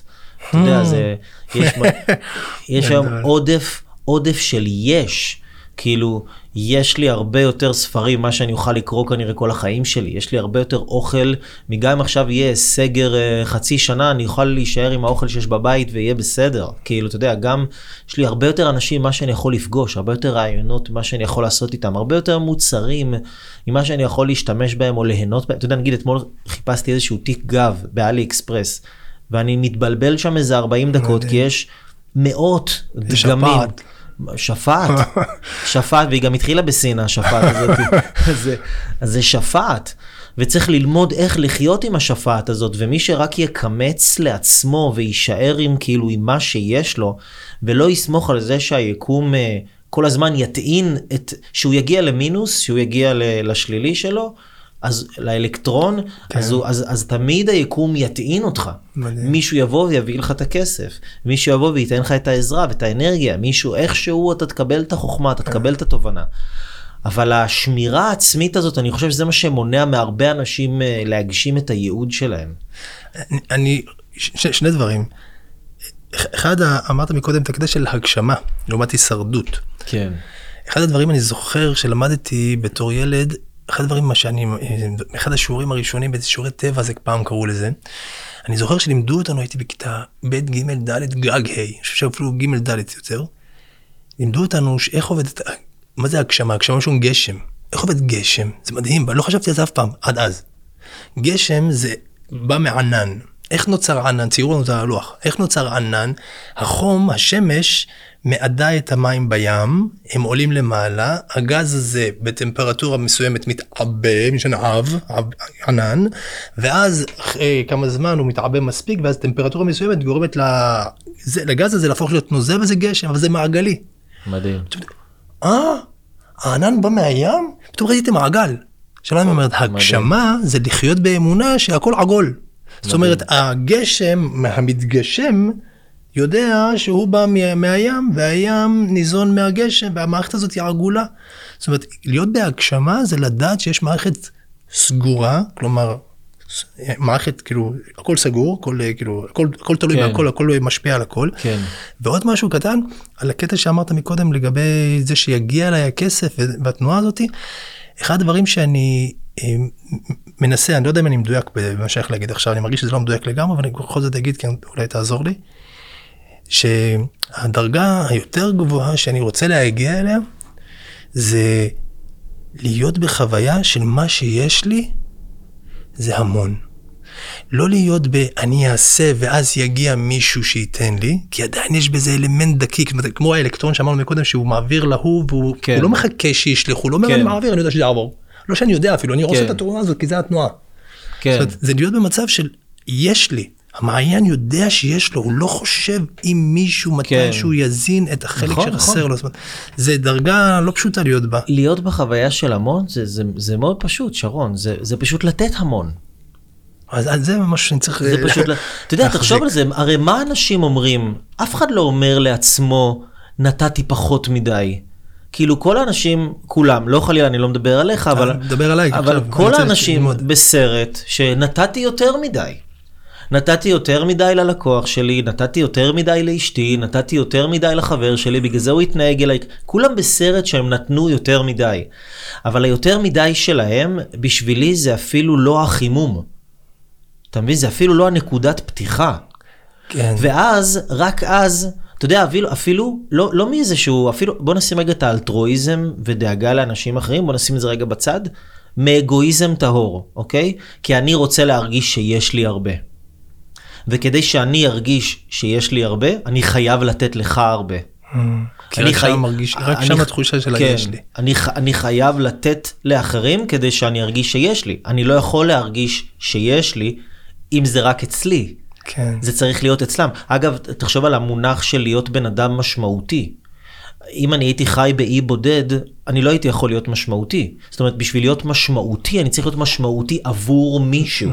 זאת אומרת, האנשים שמקשיבים לזה עכשיו, או שרואים את זה עכשיו, אנחנו משמעותיים עבורם, כי אנחנו נותנים משהו עבורם. כן. זאת אומרת, היום אנחנו חיים בעידן שאנשים מרגישים הכל חוץ ממשמעותיים, כי הם הם חיים בשביל עצמם, ולא בשביל לתת משהו למישהו אחר. זאת אומרת, אני יכול להיות משמעותי אחרי שפתרתי לך בעיה, שעזרתי לך עם משהו, שעזרתי לך להתמודד עם איזשהו עניין, נתתי לך ערך מסוים לחיים שלך.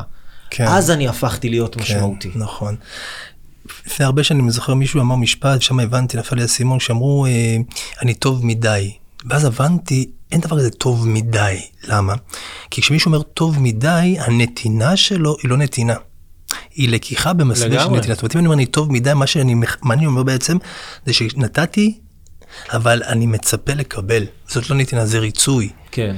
אז אין דבר כזה טוב מדי. אין דבר כזה אני אוהב מדי. בעיניי אין דבר כזה, כי כשמישהו אומר את זה מיד אפשר לראות את התנועה של היד שמבקשת לקחת, לקחת כבוד, לקחת אהבה, לקחת חום, לקחת אישור, לקחת whatever, לקחת משהו. זאת אומרת, אין טוב מדי, ולכן זאת מחזקת הרעיון שהנתינה זה משהו שהוא, זה שינוי תודעתי, צריך להחזיק את זה. זה ממש שינוי תודעתי. זה יצירת סינפסה במוח. זה ממש שינוי תודעתי. כדי להרגיש שיש לך, אתה צריך לתת. תקשיב, זה מטורף. צריך ללמד את זה מגיל אפס. כדי שיהיה לך, אתה צריך לתת. לגמרי. זה מטורף. זה סלוגן, אחי. לגמרי. כדי שיהיה לך, אתה צריך לתת. נכון.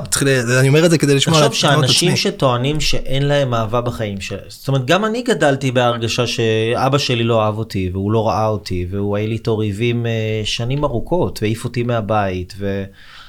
אבל אתה יודע, כשאני קיבלתי ההחלטה שאני אוהב אותו, ולא אוהב אותו ברמה תיאורטית, או ככה כמילים, אוהב אותו ברמה פעלתנית, שאני הולך לעבוד עכשיו בלאהוב אותו. אני הולך עכשיו לקנות לו דברים שהוא צריך, ואני הולך לעזור לו בבית בדברים שהוא צריך, ואני הולך לשמוע את הסיפורים שלו, גם אם שמעתי את זה עכשיו 500 פעם, ואני מכיר את זה בעל פה, ואין לי זמן וזה לא מעניין אותי, ואני הולך עכשיו לעבוד בלאהוב אותו דרך נתינה והשקעה בו.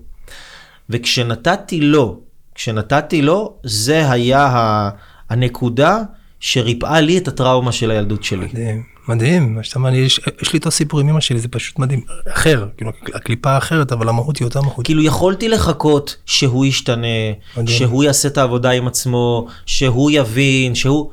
אבל אני אומר לך, אני רוצה שהשליטה תהיה בידיים שלי, אני רוצה להיות עצמאי בעולם, ולא תלוי שבגורמים אחרים, שאתה יודע, אם הם יחליטו להשתנות, אז המציאות שלי תשתנה, ועד אז אני אסבול וישב מדוכא ופסיבי, ויבכה בקרבי על מר גורלי. קורבני. כן, אז ההחלטה הזאת היא לתת לו את האהבה שאני לא קיבלתי ממנו. זה בדיוק הסיפור שלי עם אמא שלי, זה פשוט מדהים. אמא שלי הבנתי עד גיל 26, 7, 8, הייתי בכעסים מטורפים כלפיה, כי לא הבנתי למה, אחר כך הבנתי שהייתי עסוק, הכעס שלי היה, השורש לא היה כאב, והכאב היה, היא לא אוהבת אותי, עכשיו מה זה לא אוהבת אותי, היא מכינה לי אוכל, זה, אבל היא לא מביעה אהבה, היא לא מזינה את הצרכים הרגשיים שלי, כן. עד שהבנתי שאמא שלי בת 5 רגשית, לקח לי זמן לקלוט את זה, אמרתי, בוא'נה, היא נתקעה בגיל 5, יש גיל ביולוגי, אז היא הייתה 70 ומשהו, היא בת 5 רגשית, מה זה אומר בת 5 רגשית? זה אומר המסוגלות שלה להיות אמפתית סלש בלהיות בנתינה, היא נמוכה, והתנועה שלה היא לקיחה. עכשיו, היא לא בכוונה, היא לא עשתה את זה באופן מודע, כן. זו טראומה שהיא חוותה, וחקרתי את הילדות שלה, הבנתי, אין אשמים. וביום שהבנתי את זה, התנועה של תביא לי, תאהבי אותי, כעסים שווים על למה את לא אוהבת אותי, לא, בתוכי, כן? כן. שיניתי את התנועה של הצינור, והתחלתי להיות עסוק לאהוב את הילדה בת 5, כי בעומק היא לא יודעת שהיא אהובה. לא רק שהיא לא יודעת, היא לא מאמינה שהיא אהובה. ואתה לא יכול לבקש אהבה מבאר יבשה, אתה חייב למלא אותה. ואז הייתי חייב ללמוד אהבה מתוך עצמי, ולתת לה. זה תהליך מאוד מאוד, כאילו, נשמע לי מאוד דומה. ואז אתה מבין שהאהבה זה להיות בתנועה. משחק מילים קטן, המילה אהבה, לפני כמה נפל לי הסימון לגבי זה, אהבה זה זה כמו א-נורמלי, א-סימטרי, זה ביטול. לא, הווה זה תן, הווה. אז זה לא הווה, לא תן, אז אם לא זה לא תן, זה כך. כל הסיפור של אהבה זה לא אני, שלי, אלא להיות עסוק בלמלץ, מישהו פעם הגדיר את זה נורא יפה. לא תיקח, אתה מתכוון. כן, לא תן. לא הווה, אל תיתן לי. כן, בדיוק, אהבה זה אהבה, זה לא תן לי. אני לא לוקח. כן, אני נותן.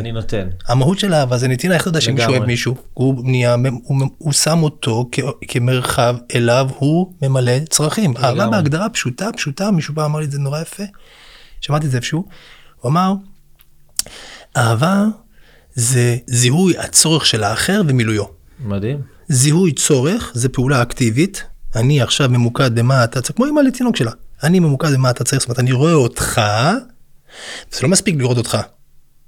אחרי שראיתי אותך, כלומר ראיתי את הצרכים שלך, אני עושה פעולה למלא אותם, זאת כן, אהבה. כן. אז זה כולה קוצי מוצי, פלוצי פוצי, כל הדבר הזה שאנחנו למדנו שהאהבה זה כזה, נורא פשוט. כן. אתה רוצה לדעת אם אתה אוהב, או אתה רוצה לאהוב, תהיה עסוק בלזהות צרכים של האחר ולמלא אותם. ותתחיל בבית. תתחיל. לגמרי. תקום להיות עסוק בעולם, להגשים את עצמך בחוץ. לגמרי. אמרת בהתחלה המילה ההצלחה, בית ספר להצלחה. אני רוצה להגיד משהו קטנטן על הצלחה. לפני כמה שאני הבנתי, כאילו, הצלחה, אני גדלתי בחוויה, נראה לי כמו הרבה מאוד אנשים, שהצלחה נמדדת לפי סטטוס, כסף, תואר, אם אתה יוצא, איך אתה נראה, איפה אתה גר, איזה אוטו, יש לך דברים חיצוניים שמעידים על. כן. היום אני מאמין באמונה מאוד מאוד גדולה, למה? כי עשיתי הרבה וי על ההצלחות האלה, והרגשתי ריק, עד שהבנתי. מבחינתי הצלחה היום, ההגדרה שלי להצלחה, שתי הגדרות, אם יהיה זמן גם את השנייה. הצלחה בעיניי זה איכות מערכת היחסים שלך עם עצמך, ומתוך שכר עם הזולת. הצלחה אמיתית נמדדת בעיניי, באיכות המערכת היחסים שלך עם עצמך, ומתוך שכך עם הסביבה. זאת אומרת, איך אתה עם אח שלך, איך אתה עם אשתך, איך אתה עם ילדים, לא כלפי חוץ, באמת. באמת, שמה, בפנים, בתוך החדר, סגור, אין מצלמות, אתה אמיתי, שמה. ואם אני מזהה אנשים שהם בקשר טוב זוגי, והם בקשר עם הילדים טוב, ואני רואה אותם בקשר עם האחים שלהם, ונוסעים עם האחים שלהם לחול, אתה רואה את הקשר, הוא הצליח, אני רוצה אותו כהשראה, הוא הצליח בחיים, כי הוא הגיע למהות, כן. הוא הגיע למהות, כי אנשים רוצים כסף וזה וזה, כדי להגיע לאותו מקום שהוא נמצא בו. כן. סביעות רצון מהחיים שלי, סביעות רצון זה תמיד מערכות יחסים. וסביעות רצון לא יכולה להיות ממה שבן אדם יקבל. זאת אומרת, בן אדם לא יהיה סבר, אם יהיה לו 9 מכוניות, 10 עסקים, 18 נשים, 1,000,000 בתים. בדווח המיידי כן, הדווח הארוך ממש לא. כן, כן. הסביעות רצון ומימוש ברמה כן. הנפשית והפסיכולוגית היא בשני דברים. היא מכמה בן אדם גדל ומתפתח, ביחס לעצמו, כמה הוא משתנה, כן. כמה הוא מתרחב. כמה הוא גדל, כדי להיות בנתינה. כן, כן. בדיוק, כמה הוא גדל וכמה הוא נותן. כן. זאת אומרת, אלה הדברים שמייצרים... את ההרגשה של הטוב הזה של החיים. אין משהו שאני יכול לקבל מהחיים. אתה יודע, הרבי מלובביץ' אמר פעם, מה זה אומר שבן אדם גדול מהחיים? מה זה בן אדם גדול מהחיים? בן אדם גדול מהחיים זה בן אדם שהגיע לנקודה שהוא כבר לא צריך לקבל שום דבר מהחיים. אין שום דבר שהחיים יכולים לתת לו. הוא לא צריך, אתה יודע, הוא ישמח לקבל חום, אהבה, הוא רוצה אבל לא צריך. הוא לא צריך לקבל שום דבר מהחיים, והוא חי כל הזמן כדי לתת. זה כי יש לו מערכת יחסים מעולה, הרוחנית שלו היא מעולה. יש אחד הדברים, אחד הכלים שאני מנסה לעשות לאחרונה, אני משתדל, זה לעשות התבודדות. אתה יודע, מדיטציה או כל דבר אחר שהוא בעצם מפגיש אותך עם הקולות הפנימיים. ובעיקר עם איזשהו קול, נקרא לזה קול כרגע, איזושהי, לא, אי אפשר להגדיר את זה כמובן, שכשאתה פוגש את זה, ואני מצליח להרפים של רגעים, חת לב, וזה רגע מכונן בעיניי, לפגוש את החוויה הזאת, ואז אתה מרגיש כאילו, אתה לא צריך, יש, אתה מרגיש שיש. מדהים. כשאנשים עושים יש. לגמרי. זה יש, כאילו יש. יש זה לא... פעולה, יש זה הוויה, כן. זה כאילו שלם, זה חוויית שלם. לגמרי. והעבודה, לדעתי, אחת העבודות הכי משמעותית, כדי להגיע להצלחה בחיים, זה לחזק, אני כל פעם חוזר למודל שלימדת אותי מקודם, זה לחזק את מערכת היחסים שלך הרוחנית, עם אותו מקור. לגמרי. לא משנה איך תקרא לו. לגמרי, ואתה יודע שזה לא סתם שאתה מרגיש את זה בזמן של מדיטציה, קודם כל, כשאתה נותן לעצמך מדיטציה או התבודדות, אתה נותן לעצמך משהו, זאת אומרת, אתה בנתינה. אתה יודע, וגם דוד המלך, שישב שיר למעלות, אשא עיניי להרים, מאין יבוא עזרי, עין באלף, לא מאין כאילו מאיפה, מאין מאין. כן. זאת אומרת, הוא הגיע למצב של להוריד את העין של העני שלו. זאת אומרת, דוד המלך יושב, נושא עיניו אל ההרים, ובעצם עושה מדיטציה כנראה. אתה מבין, הוא מגיע לנקודה שנקראת בחסידות נקודת העין.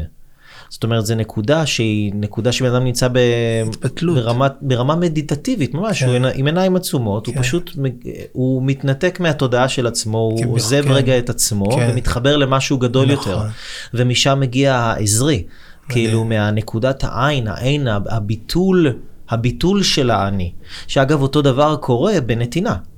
שכשאני עכשיו נותן משהו למישהו, אני רגע שם את האני שלי ואת מה שהאני שלי צריך, אני שם אותו בצד. כן.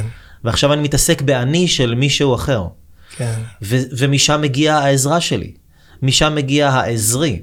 אתה מבין? זאת אומרת, כן. כשאני נותן למישהו אחר, ואני שם את העצמי שלי בצד, אני מרגיש הרבה יותר טוב עם עצמי. אני מרגיש את אלוהים בתוכי. אתה יודע, כמו שאמרת מקודם, וגם אני הייתי עושה את זה, אגב, עד היום. יש ימים וזמנים ביום לפעמים שאני מרגיש כזה ריק, ואני מרגיש גמור, ואני מרגיש חסר אנרגיה. אני מחפש מישהו לעזור לו. מדהים. אתה מבין? אני שם את האני שלי בצד, כי אם אני עכשיו יעבוד את האני הזה, כאילו כעבודה זרה, אתה יודע, ילך לעוד טיפול, ולעוד פסיכולוג, ולעוד שאני, ויבינו אותי, ויתנו לי, זה לתחזק את הבעיה. זה לא לייצר פתרון, כי הריפוי, כמו שאמרנו מקודם, הוא בנתינה. מדהים. נתינה היא הריפוי, ובן אדם שחושב שהוא בנתינה והוא עדיין לא נרפא, זה כי הוא לא בנתינה, הוא בריצוי. כן, בדיוק. הוא לא בנתינה אמיתית. הוא בנתינה עם ציפייה לקבל, וזה לא נתינה. הוא בנתינה עם ציפייה לקבל. וזה לא נתינה. לגמרי. וואו, כמה זה קשה. זה נגד הטבע. תחשוב, תינוק שנולד, הוא כולו רצון לקבל לעצמי. אין לו שום, אמא שלו עייפה, זה הוא רואה צ'יצ'י, הוא לא רואה אף אחד. לגמרי. תרתי משמע, הוא לא רואה אף אחד ממטר. ואנחנו מצפים בהתפתחות שהוא מתחיל אחר כך לראות שיש אני ויש אחר, ובהמשך אמפתיה זה אומר שאני יכול לתת, אני יכול להיות משמעותי לאחר. זאת אומרת, אנשים שנמצאים ובחוסר מסוגלות לתת, אז מבחינה, אני קורא את זה מבחינה רגשית, הם צעירים רגשית. אפשר לראות בן אדם בן 80 שהוא... או אינפנטילי, כאילו בשלב של אינפינט, ינקות. כן, שהוא, עוד פעם, לא כשיפוטיות. כן, לא כשיפוטיות. כן, כמו שמישהו... כמו תינוק שרואה רק את עצמו. נכון, וכשאתה מבין את זה, אז אתה מבין שמקום להיות עסוק בלגרום לו לתת, אז אתה תהיה עסוק בלמלא לו. זאת אומרת, אם אני רואה מישהו שהוא לא בנתינה, במקום להיות עסוק בלכפות עליו נתינה, אלא אני אמור לזהות שהקומה הזאת שנקראת אני לא מספיק חזקה, הוא עדיין להתגבש לו העני, אז תמלא לו, מתוך אמונה שכזה יתמלא. במקום לבוא ולהטיף לו, תיתן. להפך, תן לו, בן אדם שצריך עכשיו פיפי, אז אל תגיד לו פיפי, תתרגם את זה, זה קשה. תתרגם את זה שהוא עכשיו חסוך. זה הבטת החמה, לא זה... בדיוק, כן, זה אחד הזוויות של זה. שמישהו עכשיו בפיפי, אז הוא אומר בעצם, בסאבטקסט, הוא אומר, אני עכשיו, הערך העצמי שלי חסר.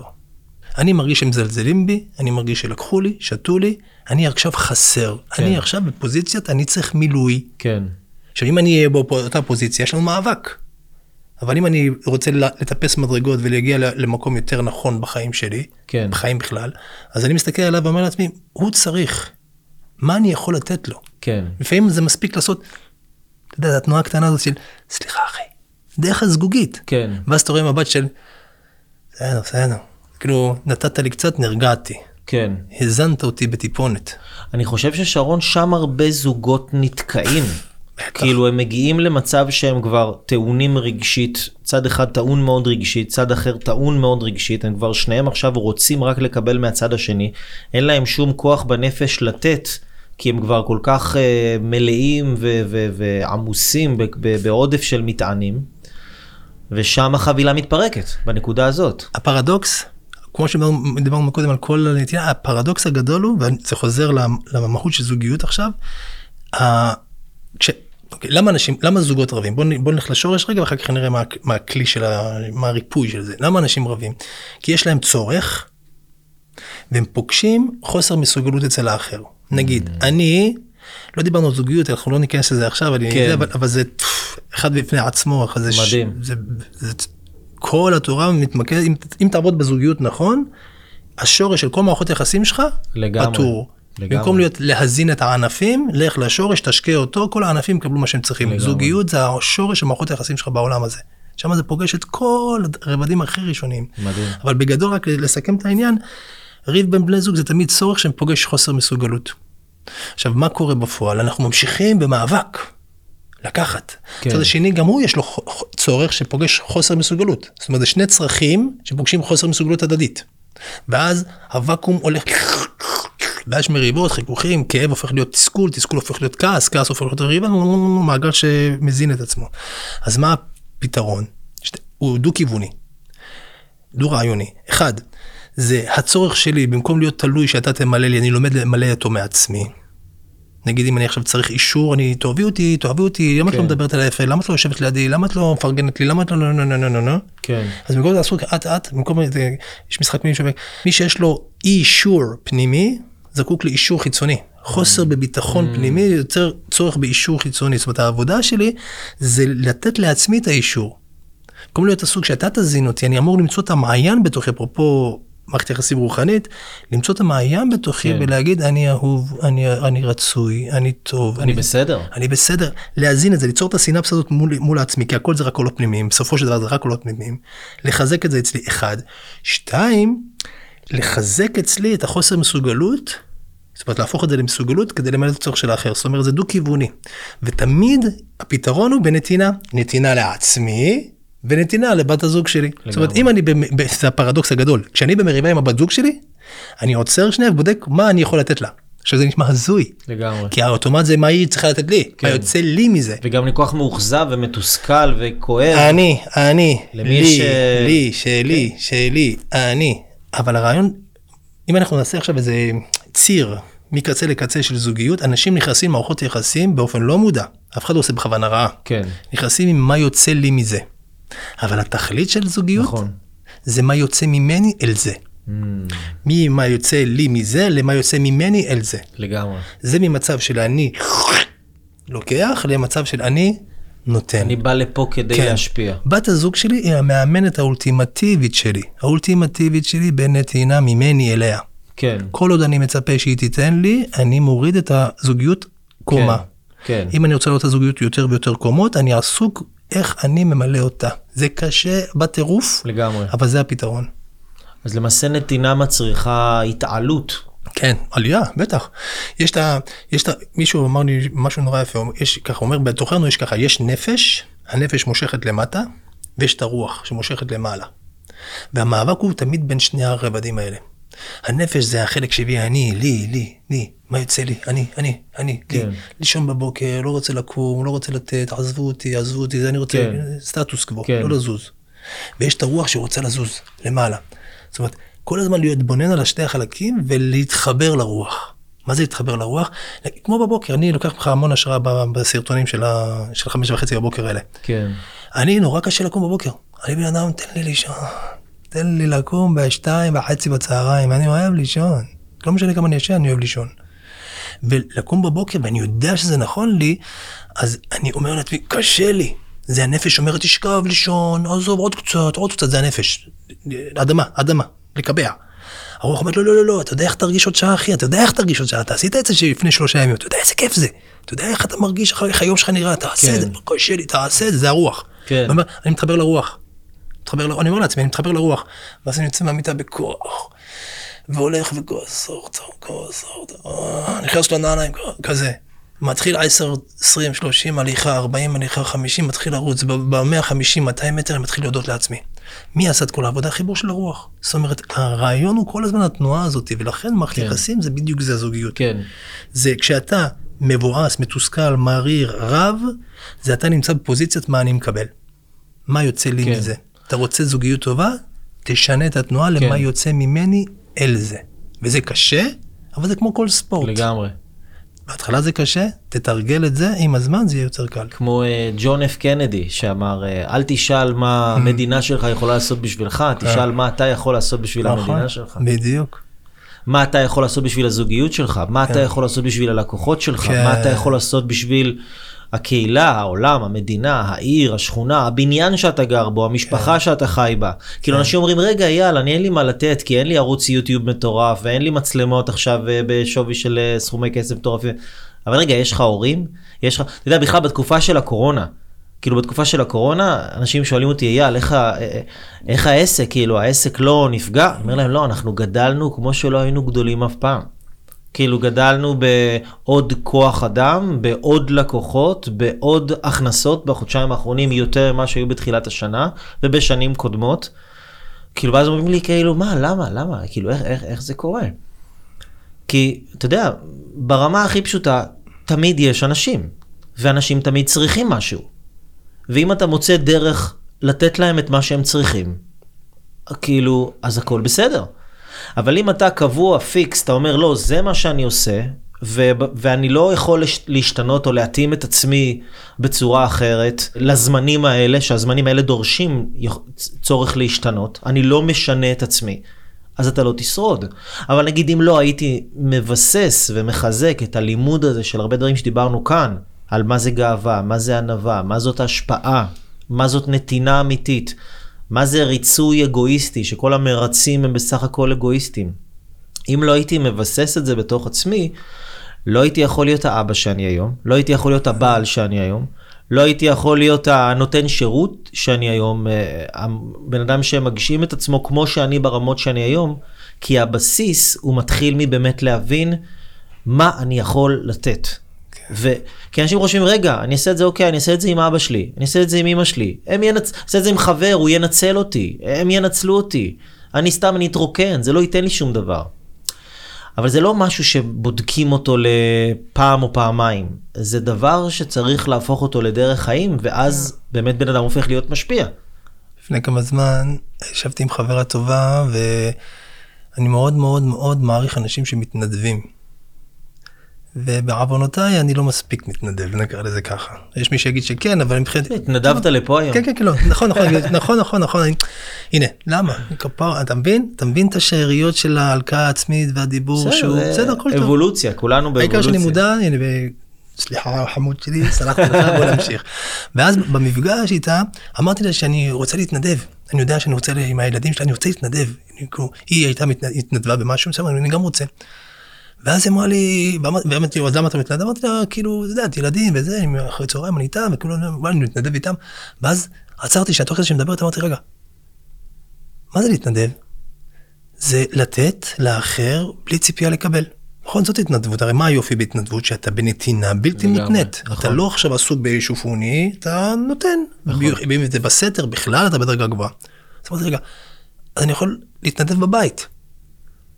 יש לי ילדים בבית, יש לי אישה בבית, אני אתנדב. לגמרי. אני אתן להם בלי ציפייה לקבל. במקום ללכת עכשיו, לא במקום, יחד עם זאת, לא צריך לבטל את זה, אבל בוא נתחיל בבסיס. מה זה להתנדב? זה ללכת, נגיד, למקום של ילדים, ולהצחיק אותם. לעשות להם שיעור מצחיק, לעשות להם משהו מגניב, לתת להם איזה שעתיים. זה כאילו להיות נדיב. כן, לתת בנדיבות. אז בוא נתחיל עם הילדים שלי. אני איתם אחרי צהריים. בוא נעביר להם שיעור. בוא נצחק איתם, שיעור זה כי אני ההתנדבות שאני עושה שיעורים מצחיקים, כאילו אני מורה, אז מבחינתי התנדבות זה להיות מורה, אז בוא נעשה את הדברים המגניבים האלה. אשתי חוזרת, ללכת עכשיו לאיזה מקום ולהכין להם שם אוכל זה להתנדב, נאכיל לאשתי ארוחת ערב שהיא מגיעה, אתה מבין? ואז אתה אומר, אתה יכול להתנדב בכל מקום, אתה יוצא עכשיו החוצה, אני פה, אני יכול להתנדב, להכין לכם לשתות משהו, אני יכול להתנדב עכשיו לזהות יש לך צורך, אני אבדוק אם אני יכול למלא אותו. אז אתה יכול להתנדב בכל מקום, אתה לא צריך ללכת למקום מסוים, עם איזה סטטוס מסוים שאומר התנדבתי. כן. התנדבות היא היכולת שלי להיות בנתינה. היא לתת בנדיבות. כן, בדיוק, לתת לאחר בלי ציפייה לקבל, שזה קשה מאוד. הקבלה היחידה שאתה יכול להרשות לעצמך, להסכים לקבל, זה את ההרגשה הטובה שהיית משמעותי. כן. שזה הסיבה שאנשים מתנדבים אגב. לגמרי. הם מכורים להרגשה הזאת, זה אתה מתמכר להרגשה. לגמרי. מדהים. לגמרי. זה מאוד מרים את הרוח לדבר על הדברים האלה. אני מקווה שגם אנשים ששומעים את זה עכשיו ורואים, מרגישים איזושהי התרוממות רוחנית מהשיחה הזאת, מה שמגביע אותם אל מעל ההתמודדויות היומיומיות שלהם. אתה יודע מה המדד? לבדוק מה אחרים מקבלים, מה אתה הרגשת כשהיית בתוך זה. איך אני יודע ששיעור היה טוב או בהרצאה או כל דבר אחר? כמות ההנאה שאני חוויתי. אם אני חוויתי הנאה, אני יודע. אין מצב שהצד השני לא קיבל משהו. זאת אומרת, הדאגה שלי במרכאות היא איך, דאגה, לא, המיקוד שלי היא איך הרגשתי פה. זאת אומרת, איך אני יודע אם מישהו ראה משהו, או מה הוא לקח, אם משהו לקח, מה אני הרגשתי. ואם אני עכשיו, אני הרגשתי שיחה מלב אל לב. זאת אומרת, אני, כאילו, האמת שקצת התאהבתי בך, זה ככה, כאילו, התחלתי לדבר איתך, כאילו, אני קצת מתאהב, אתה יודע, הלב מתרחב, אני רוצה עוד מנוכחותך בחיה, זאת אומרת שהתאהבתי. אם הייתה לי את החוויה הזאת, אז אני יודע שמישהי שמה, לא משנה מה התכנים הקוגניטיביים שהעברנו. כן. הרגש, האנרגיה. התדר הזה. בדיוק. האנרגיה היא אותה אנרגיה שהייתה פה. ואם הייתה פה אנרגיה של נתינה, בקבלה, היה פה מעגל סגור, שאני קיבלתי ואתה קיבלת ואני נתתי ואתה נתת, אז מי שנמצא שמה, יתחבר למקום הזה. לא יודע איפה הוא נמצא, גם לא חשוב, אני כאילו אפילו לא כיוון, אני עכשיו פתאום קונה שיש מצלמות, כי אתה מתעורר, אתה רואה שיש בעצם סוראונד פה, אבל זה בדיוק העניין, לא לחשוב על המקבל, להיות בנתינה, לא להיות עסוק במי מקבל, להיות עסוק במי נותן. כן. איך אני יכול להכניס תשוקה גם בתוך זה? כן, כמו נר, נר לא שואל את עצמו, מפה צריך אור, נר עושה את העבודה שהוא נועד לעשות, ומה שנמצא מסביבו, במרחק של גלי האור, קרני האור שמגיעות עד אליו, הוא קיבל את מה שהוא צריך לקבל. לגמרי. זאת אומרת, המיקוד שלי באיך אני מרגיש כשאני בשעת הפעולה הזאת שנקראת נתינה. מדהים. כן, זה קשה. אתה יודע, אנחנו עסוקים בחצתי. נכון. הוא מבסוט מני. שזה עבודה, זה לא איזה זבנג וגמרנו. כאילו שמעתי את השיחה הזאת, זהו, אני עכשיו מאסטר בנתינה. לא, מה פתאום? אימון. לגמרי, זה כמו תזונה. איך אתה מאמן את עצמך, אגב, ברמה הפרקטית? נגיד, ככלים לאנשים שעכשיו שומעים ואומרים, אוקיי, זה נשמע מדהים. רואה סרטונים שלך גם. מה שעשיתי לאחרונה, זה הכנסתי לעצמי מסגרת של זמנים. בבוקר אני קם, משתדל, לא מצליח כל. דבר יפה. משתדל ומצליח יותר ויותר. לקום בבוקר, לעשות ריצה, להרים משקולות, לזכור שהשרירים מאוד חשוב שיחזיקו את המבנה של הדבר הזה. אחר כך נעשה משתדל, לעשות מדיטציה, 10 דקות, רבע שעה, 5 דקות, לפעמים 10 דקות, חצי שעה. אחר כך אני יושב וכותב. זאת אומרת, אני כאילו, יש לי ספר שאני כרגע כותב, אז אני משתדל או את הספר או דברים נוספים, ומשתדל עצמי, להכניס את עצמי לתוך מסגרת, כי בשעה אחת, אני חוזר להיות אבא במשרה מלאה, וקשה נורא לעשות שם לעצמך. כן. אז אני עד אחת משתדל ליצור מסגרת. מסגרת כי אני בן אדם שהוא, הטבע הקדום שלו היה, הנטייה שלו הייתה להיות מאוד מפוזר, הכל קורה, שזה יופי. כן. אבל צריך גם דין, דין זה גבולות, צריך להכניס את עצמך לתוך מסגרת, כן. והמים שבך, זאת אומרת, כוס, כדי להעביר כוס, חייב שיהיה, כדי להעביר מים חייב שיהיה כוס. נכון. אתה לא יכול להעביר מים אם אין כלי. אם אין משהו גבול שמחזיק את זה. נכון. זאת אומרת, כדי שהדבר הזה שנועדתי להיות בעולם יהיה מעובר לאנשהו, צריך מסגרת. לגמרי. מסגרת זה אומר לקום בבוקר, להשקיע בגוף, לשמור עליו. יש לי גב תחתון, אני יודע, אני עושה תרגילים מסוימים, אני עושה מתיחות, אני חשוב לי מאוד לקום בבוקר ולהרגיש חי, ואז האנרגיה שלי מספיק גבוהה כדי שהפעילות הרוחנית שלי, הרגשית שלי, תהיה בהתאם. אז אני עושה את המסגרות של הזמנים. והרבה הרבה מאוד להקשיב. לסרטונים. אני כל הזמן כשאני רץ, תמיד אני שומע איזה הרצאה. כל פעם אני יושב על איזה מישהו אחר רב כזה, או איזה... תמיד אני יושב על איזה מישהו, ממצא אותו ביוטיוב, יושב עליו חודש, חודשיים, שלושה, ועובר לדבר הבא שאני צריך באותה תקופה. זה הרבה מאוד הזנה של רוחניות, דרך מילים, דרך הרצאות, דרך שיחות, פיזי, מדיטציה, מפגש עם עצמי, תזונה נכונה לאחרונה, אני גם בהשתדלות. מעולה. משתדל מאוד... להכניס אוכל נכון לגוף שלי, משתדל. מחזק את הנתינה לעצמך למעשה. כן, יש משפט, אני חושב שהוא המפתח, שכולם מדברים עליו, אבל צריך להבין את השורש שלו לרגע. ואהבת לרעך כמוך. לגמרי. הכמוך הוא הכי קריטי. ואהבת לרעך, אבל איך כמוך? מה זה כמוך? כמו אותך. מה זה כמו? אב הוא כמו ילד או ילד הוא כמו אב? ילד הוא כמו אב. כלומר, מי מגיע ראשון? מי שנמצא אחרי הכמו. זאת אומרת, כמו אותך. זאת אומרת, כדי להגיע לרעך, אתה צריך אותך. אתה הבסיס כדי שהרעך יתמצא. זאת אומרת, אם אני לא יודע לאהוב את עצמי, אם אני לא יודע לתת לעצמי, לפרגן לעצמי, דיבור חומל לעצמי, לדון את עצמי לקו זכות, לא לעשות לשון הרע על עצמי, קודם כל. כן. המחשבות שלי לנקות אותם מול עצמי, כמו שקרה, כמה פעמים זה קרה במפגש בינינו, שקלטתי את הדיבור השלילי, כפרה עליך, דבר יפה לילד. ואז אתה מאמן את זה, זה מה שיוצא ממך החוצה. לגמרי. ולהפך, איך אני יודע שאיך מישהו מדבר לעצמו, איך הוא מדבר לילדים שלו, איך הוא מדבר לאשתו. נגיד אנשים מאוד מאוד קשים, הם קשים לעצמם. שמישהו אומר, אתה בלתי נסבל, הוא מדבר ככה לעצמו, ככה דיברו אליו, וככה הוא הבין שככה צריך לדבר לעצמו, ואז הוא מדבר ככה לזולתו. זאת אומרת, אתה רוצה להיות באמת ולאהבת לרעך, תתחיל בכמוך. כן. כמוך זה כמו את עצמך. כן, כי בן אדם שלא נותן לעצמו, הוא לא באמת יכול לתת לאף אחד, זה יהיה ריצוי. כן, בדיוק, נכון, זה יהיה נתינה לשם לקבלה, נכון, זאת לא נתינה באמת. כי במקום שמישהו אחר ייתן לי, אני אתן לעצמי, מילאתי את עצמי, ועכשיו אני יכול פשוט להיות פנוי לתת נתינה טבעית. לגמרי, וזה, יש לנו חוק בבית, יש כזה סטיקר, הוא כתוב, הוא לא עדיין לא עשיתי אותו, אני אחזק את שריר הפרקטיות שלי לאט לאט, ואני גם אשמח מאוד לקבל ממך את העזרה הזאת. המשפט שאני רוצה לכתוב אותו זה, לשון הרע לא מדבר עליי, לא מדבר אליי, לא מדבר עליי. זה מתחיל בדיבור פנימי, הרי בסופו של דבר הכל מתחיל בדיבור פנימי. המערכת היחסים שלי עם העולם מתחילה בדיבור עם עצמי. לגמרי.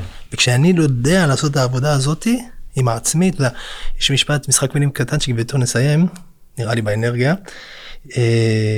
שינוי עולמי מתחיל בשינוי עולמי. אתה רוצה שינוי בעולם? לגמרי. תשנה את העולם הקטן בפנים. לגמרי. ואז פה שינית, זה יוצא עדבות החוצה. אם הייתי נותן מתנה לעולם, חינוך, זה מדברים על חינוך, החינוך היחיד שבאמת יכול לעבוד זה חינוך עצמי. לגמרי. ההורה רוצה להיות הורה יותר טוב, מה שאתה רוצה לילד שלך, תהיה אתה בעצמך. איך שאתה רוצה שהילד שלך יתנהג, תתנהג לעצמך.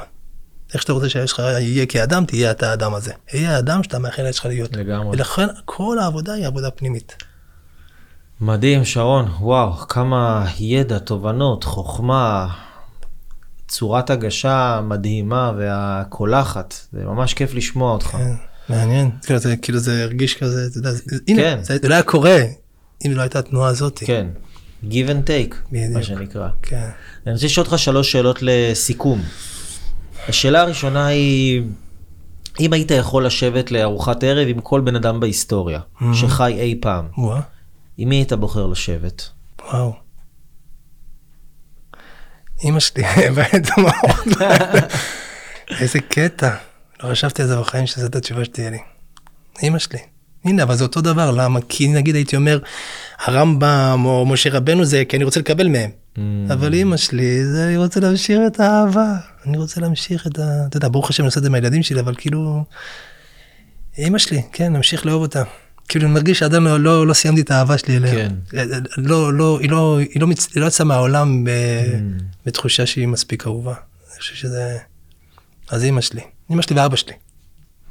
וואו, מדהים. כן. ומה היית מאחל למין האנושי? אהבה עצמית בלתי מותנית. זהו. כל השאר קורה מאליו. כשאדם אוהב את עצמו, אהבה בלתי מותנית, הוא אוהב את האחר. זה למדתי מאבא שלי. אבא שלי כל פעם הוא מחזר על זה. בהתחלה שהייתי קטן, לא הייתי בן, יאללה אבא, מה זה? זה נער, בחור. זה נראה לי כמו קלישאה. ואני היום מבין, אנשים שהם שונאים מישהו, כי הם חווים שנאה כלפי עצמם. יש בהם חלקים שהם לא אוהבים בעצמם, שיש להם אלימות כלפי עצמם במקום הזה, והם לא בקשר עם המקום הזה, אז הם משליכים החוצה לאחר. ככל שאנשים יהיו באהבה עצמית, העולם יהיה אהבה. אז אני מאחל לעולם, כשנלמד לאהוב את עצמנו בלי תנאי. מדהים. כל אחד את עצמו. מדהים. ומתוך שכך, האהבה תזלוג החוצה מהם. צורה טבעית. כן, כי כשאתה אוהב את עצמך, אתה מלא מעצמך, ואז אתה פחות מהאחר. כן. מה זה שנאה, מה זה קנאה, מה זה מרירות, מה זה תסכול, מה זה מאבקים, זה אני רוצה שאתה תיתן לי משהו שחסר לי. כן. כבוד, כסף, נראות, יחס. כן. אם אני ויש לי, אז אני לא עסוק בתיתן לי, כן. ואז אין מאבק בינינו. כן. אתה יש ואני יש. מדהים. וככה בעוד 120 שנה שאתה מגיע לשערי גן עדן, והוא שלמעלה מקבל אותך, איך הוא מקבל אותך? וואו. השתדלת יפה, סיימת את התיקון, לך למדרגה הבאה של הנשמות. מגניב. כן. עזרת השם. מדהים, שרון, אתה עושה עבודה מדהימה, כבן אדם, כמורה, כאבא בטוח, בעל, אני לא מכיר ואני בטוח. השתדל. וממש היה כיף שבאת לפה לתת בנדיבות מהזמן שלך ומהאנרגיה שלך ומהידע שלך, ותודה, תודה רבה לך. תודה רבה לך, אתה. היה מדהים, ממש כיף. וואו, אני רוחי הוגבהה מהשיחה הזאת. ושלי בעצם, זה קטע, אני ממש מתרגש עכשיו בעצם. מתרגשים בדרך כלל בתחילת המפגש, אני מתרגש בסופו. תודה רבה לך. תודה. זה כיף.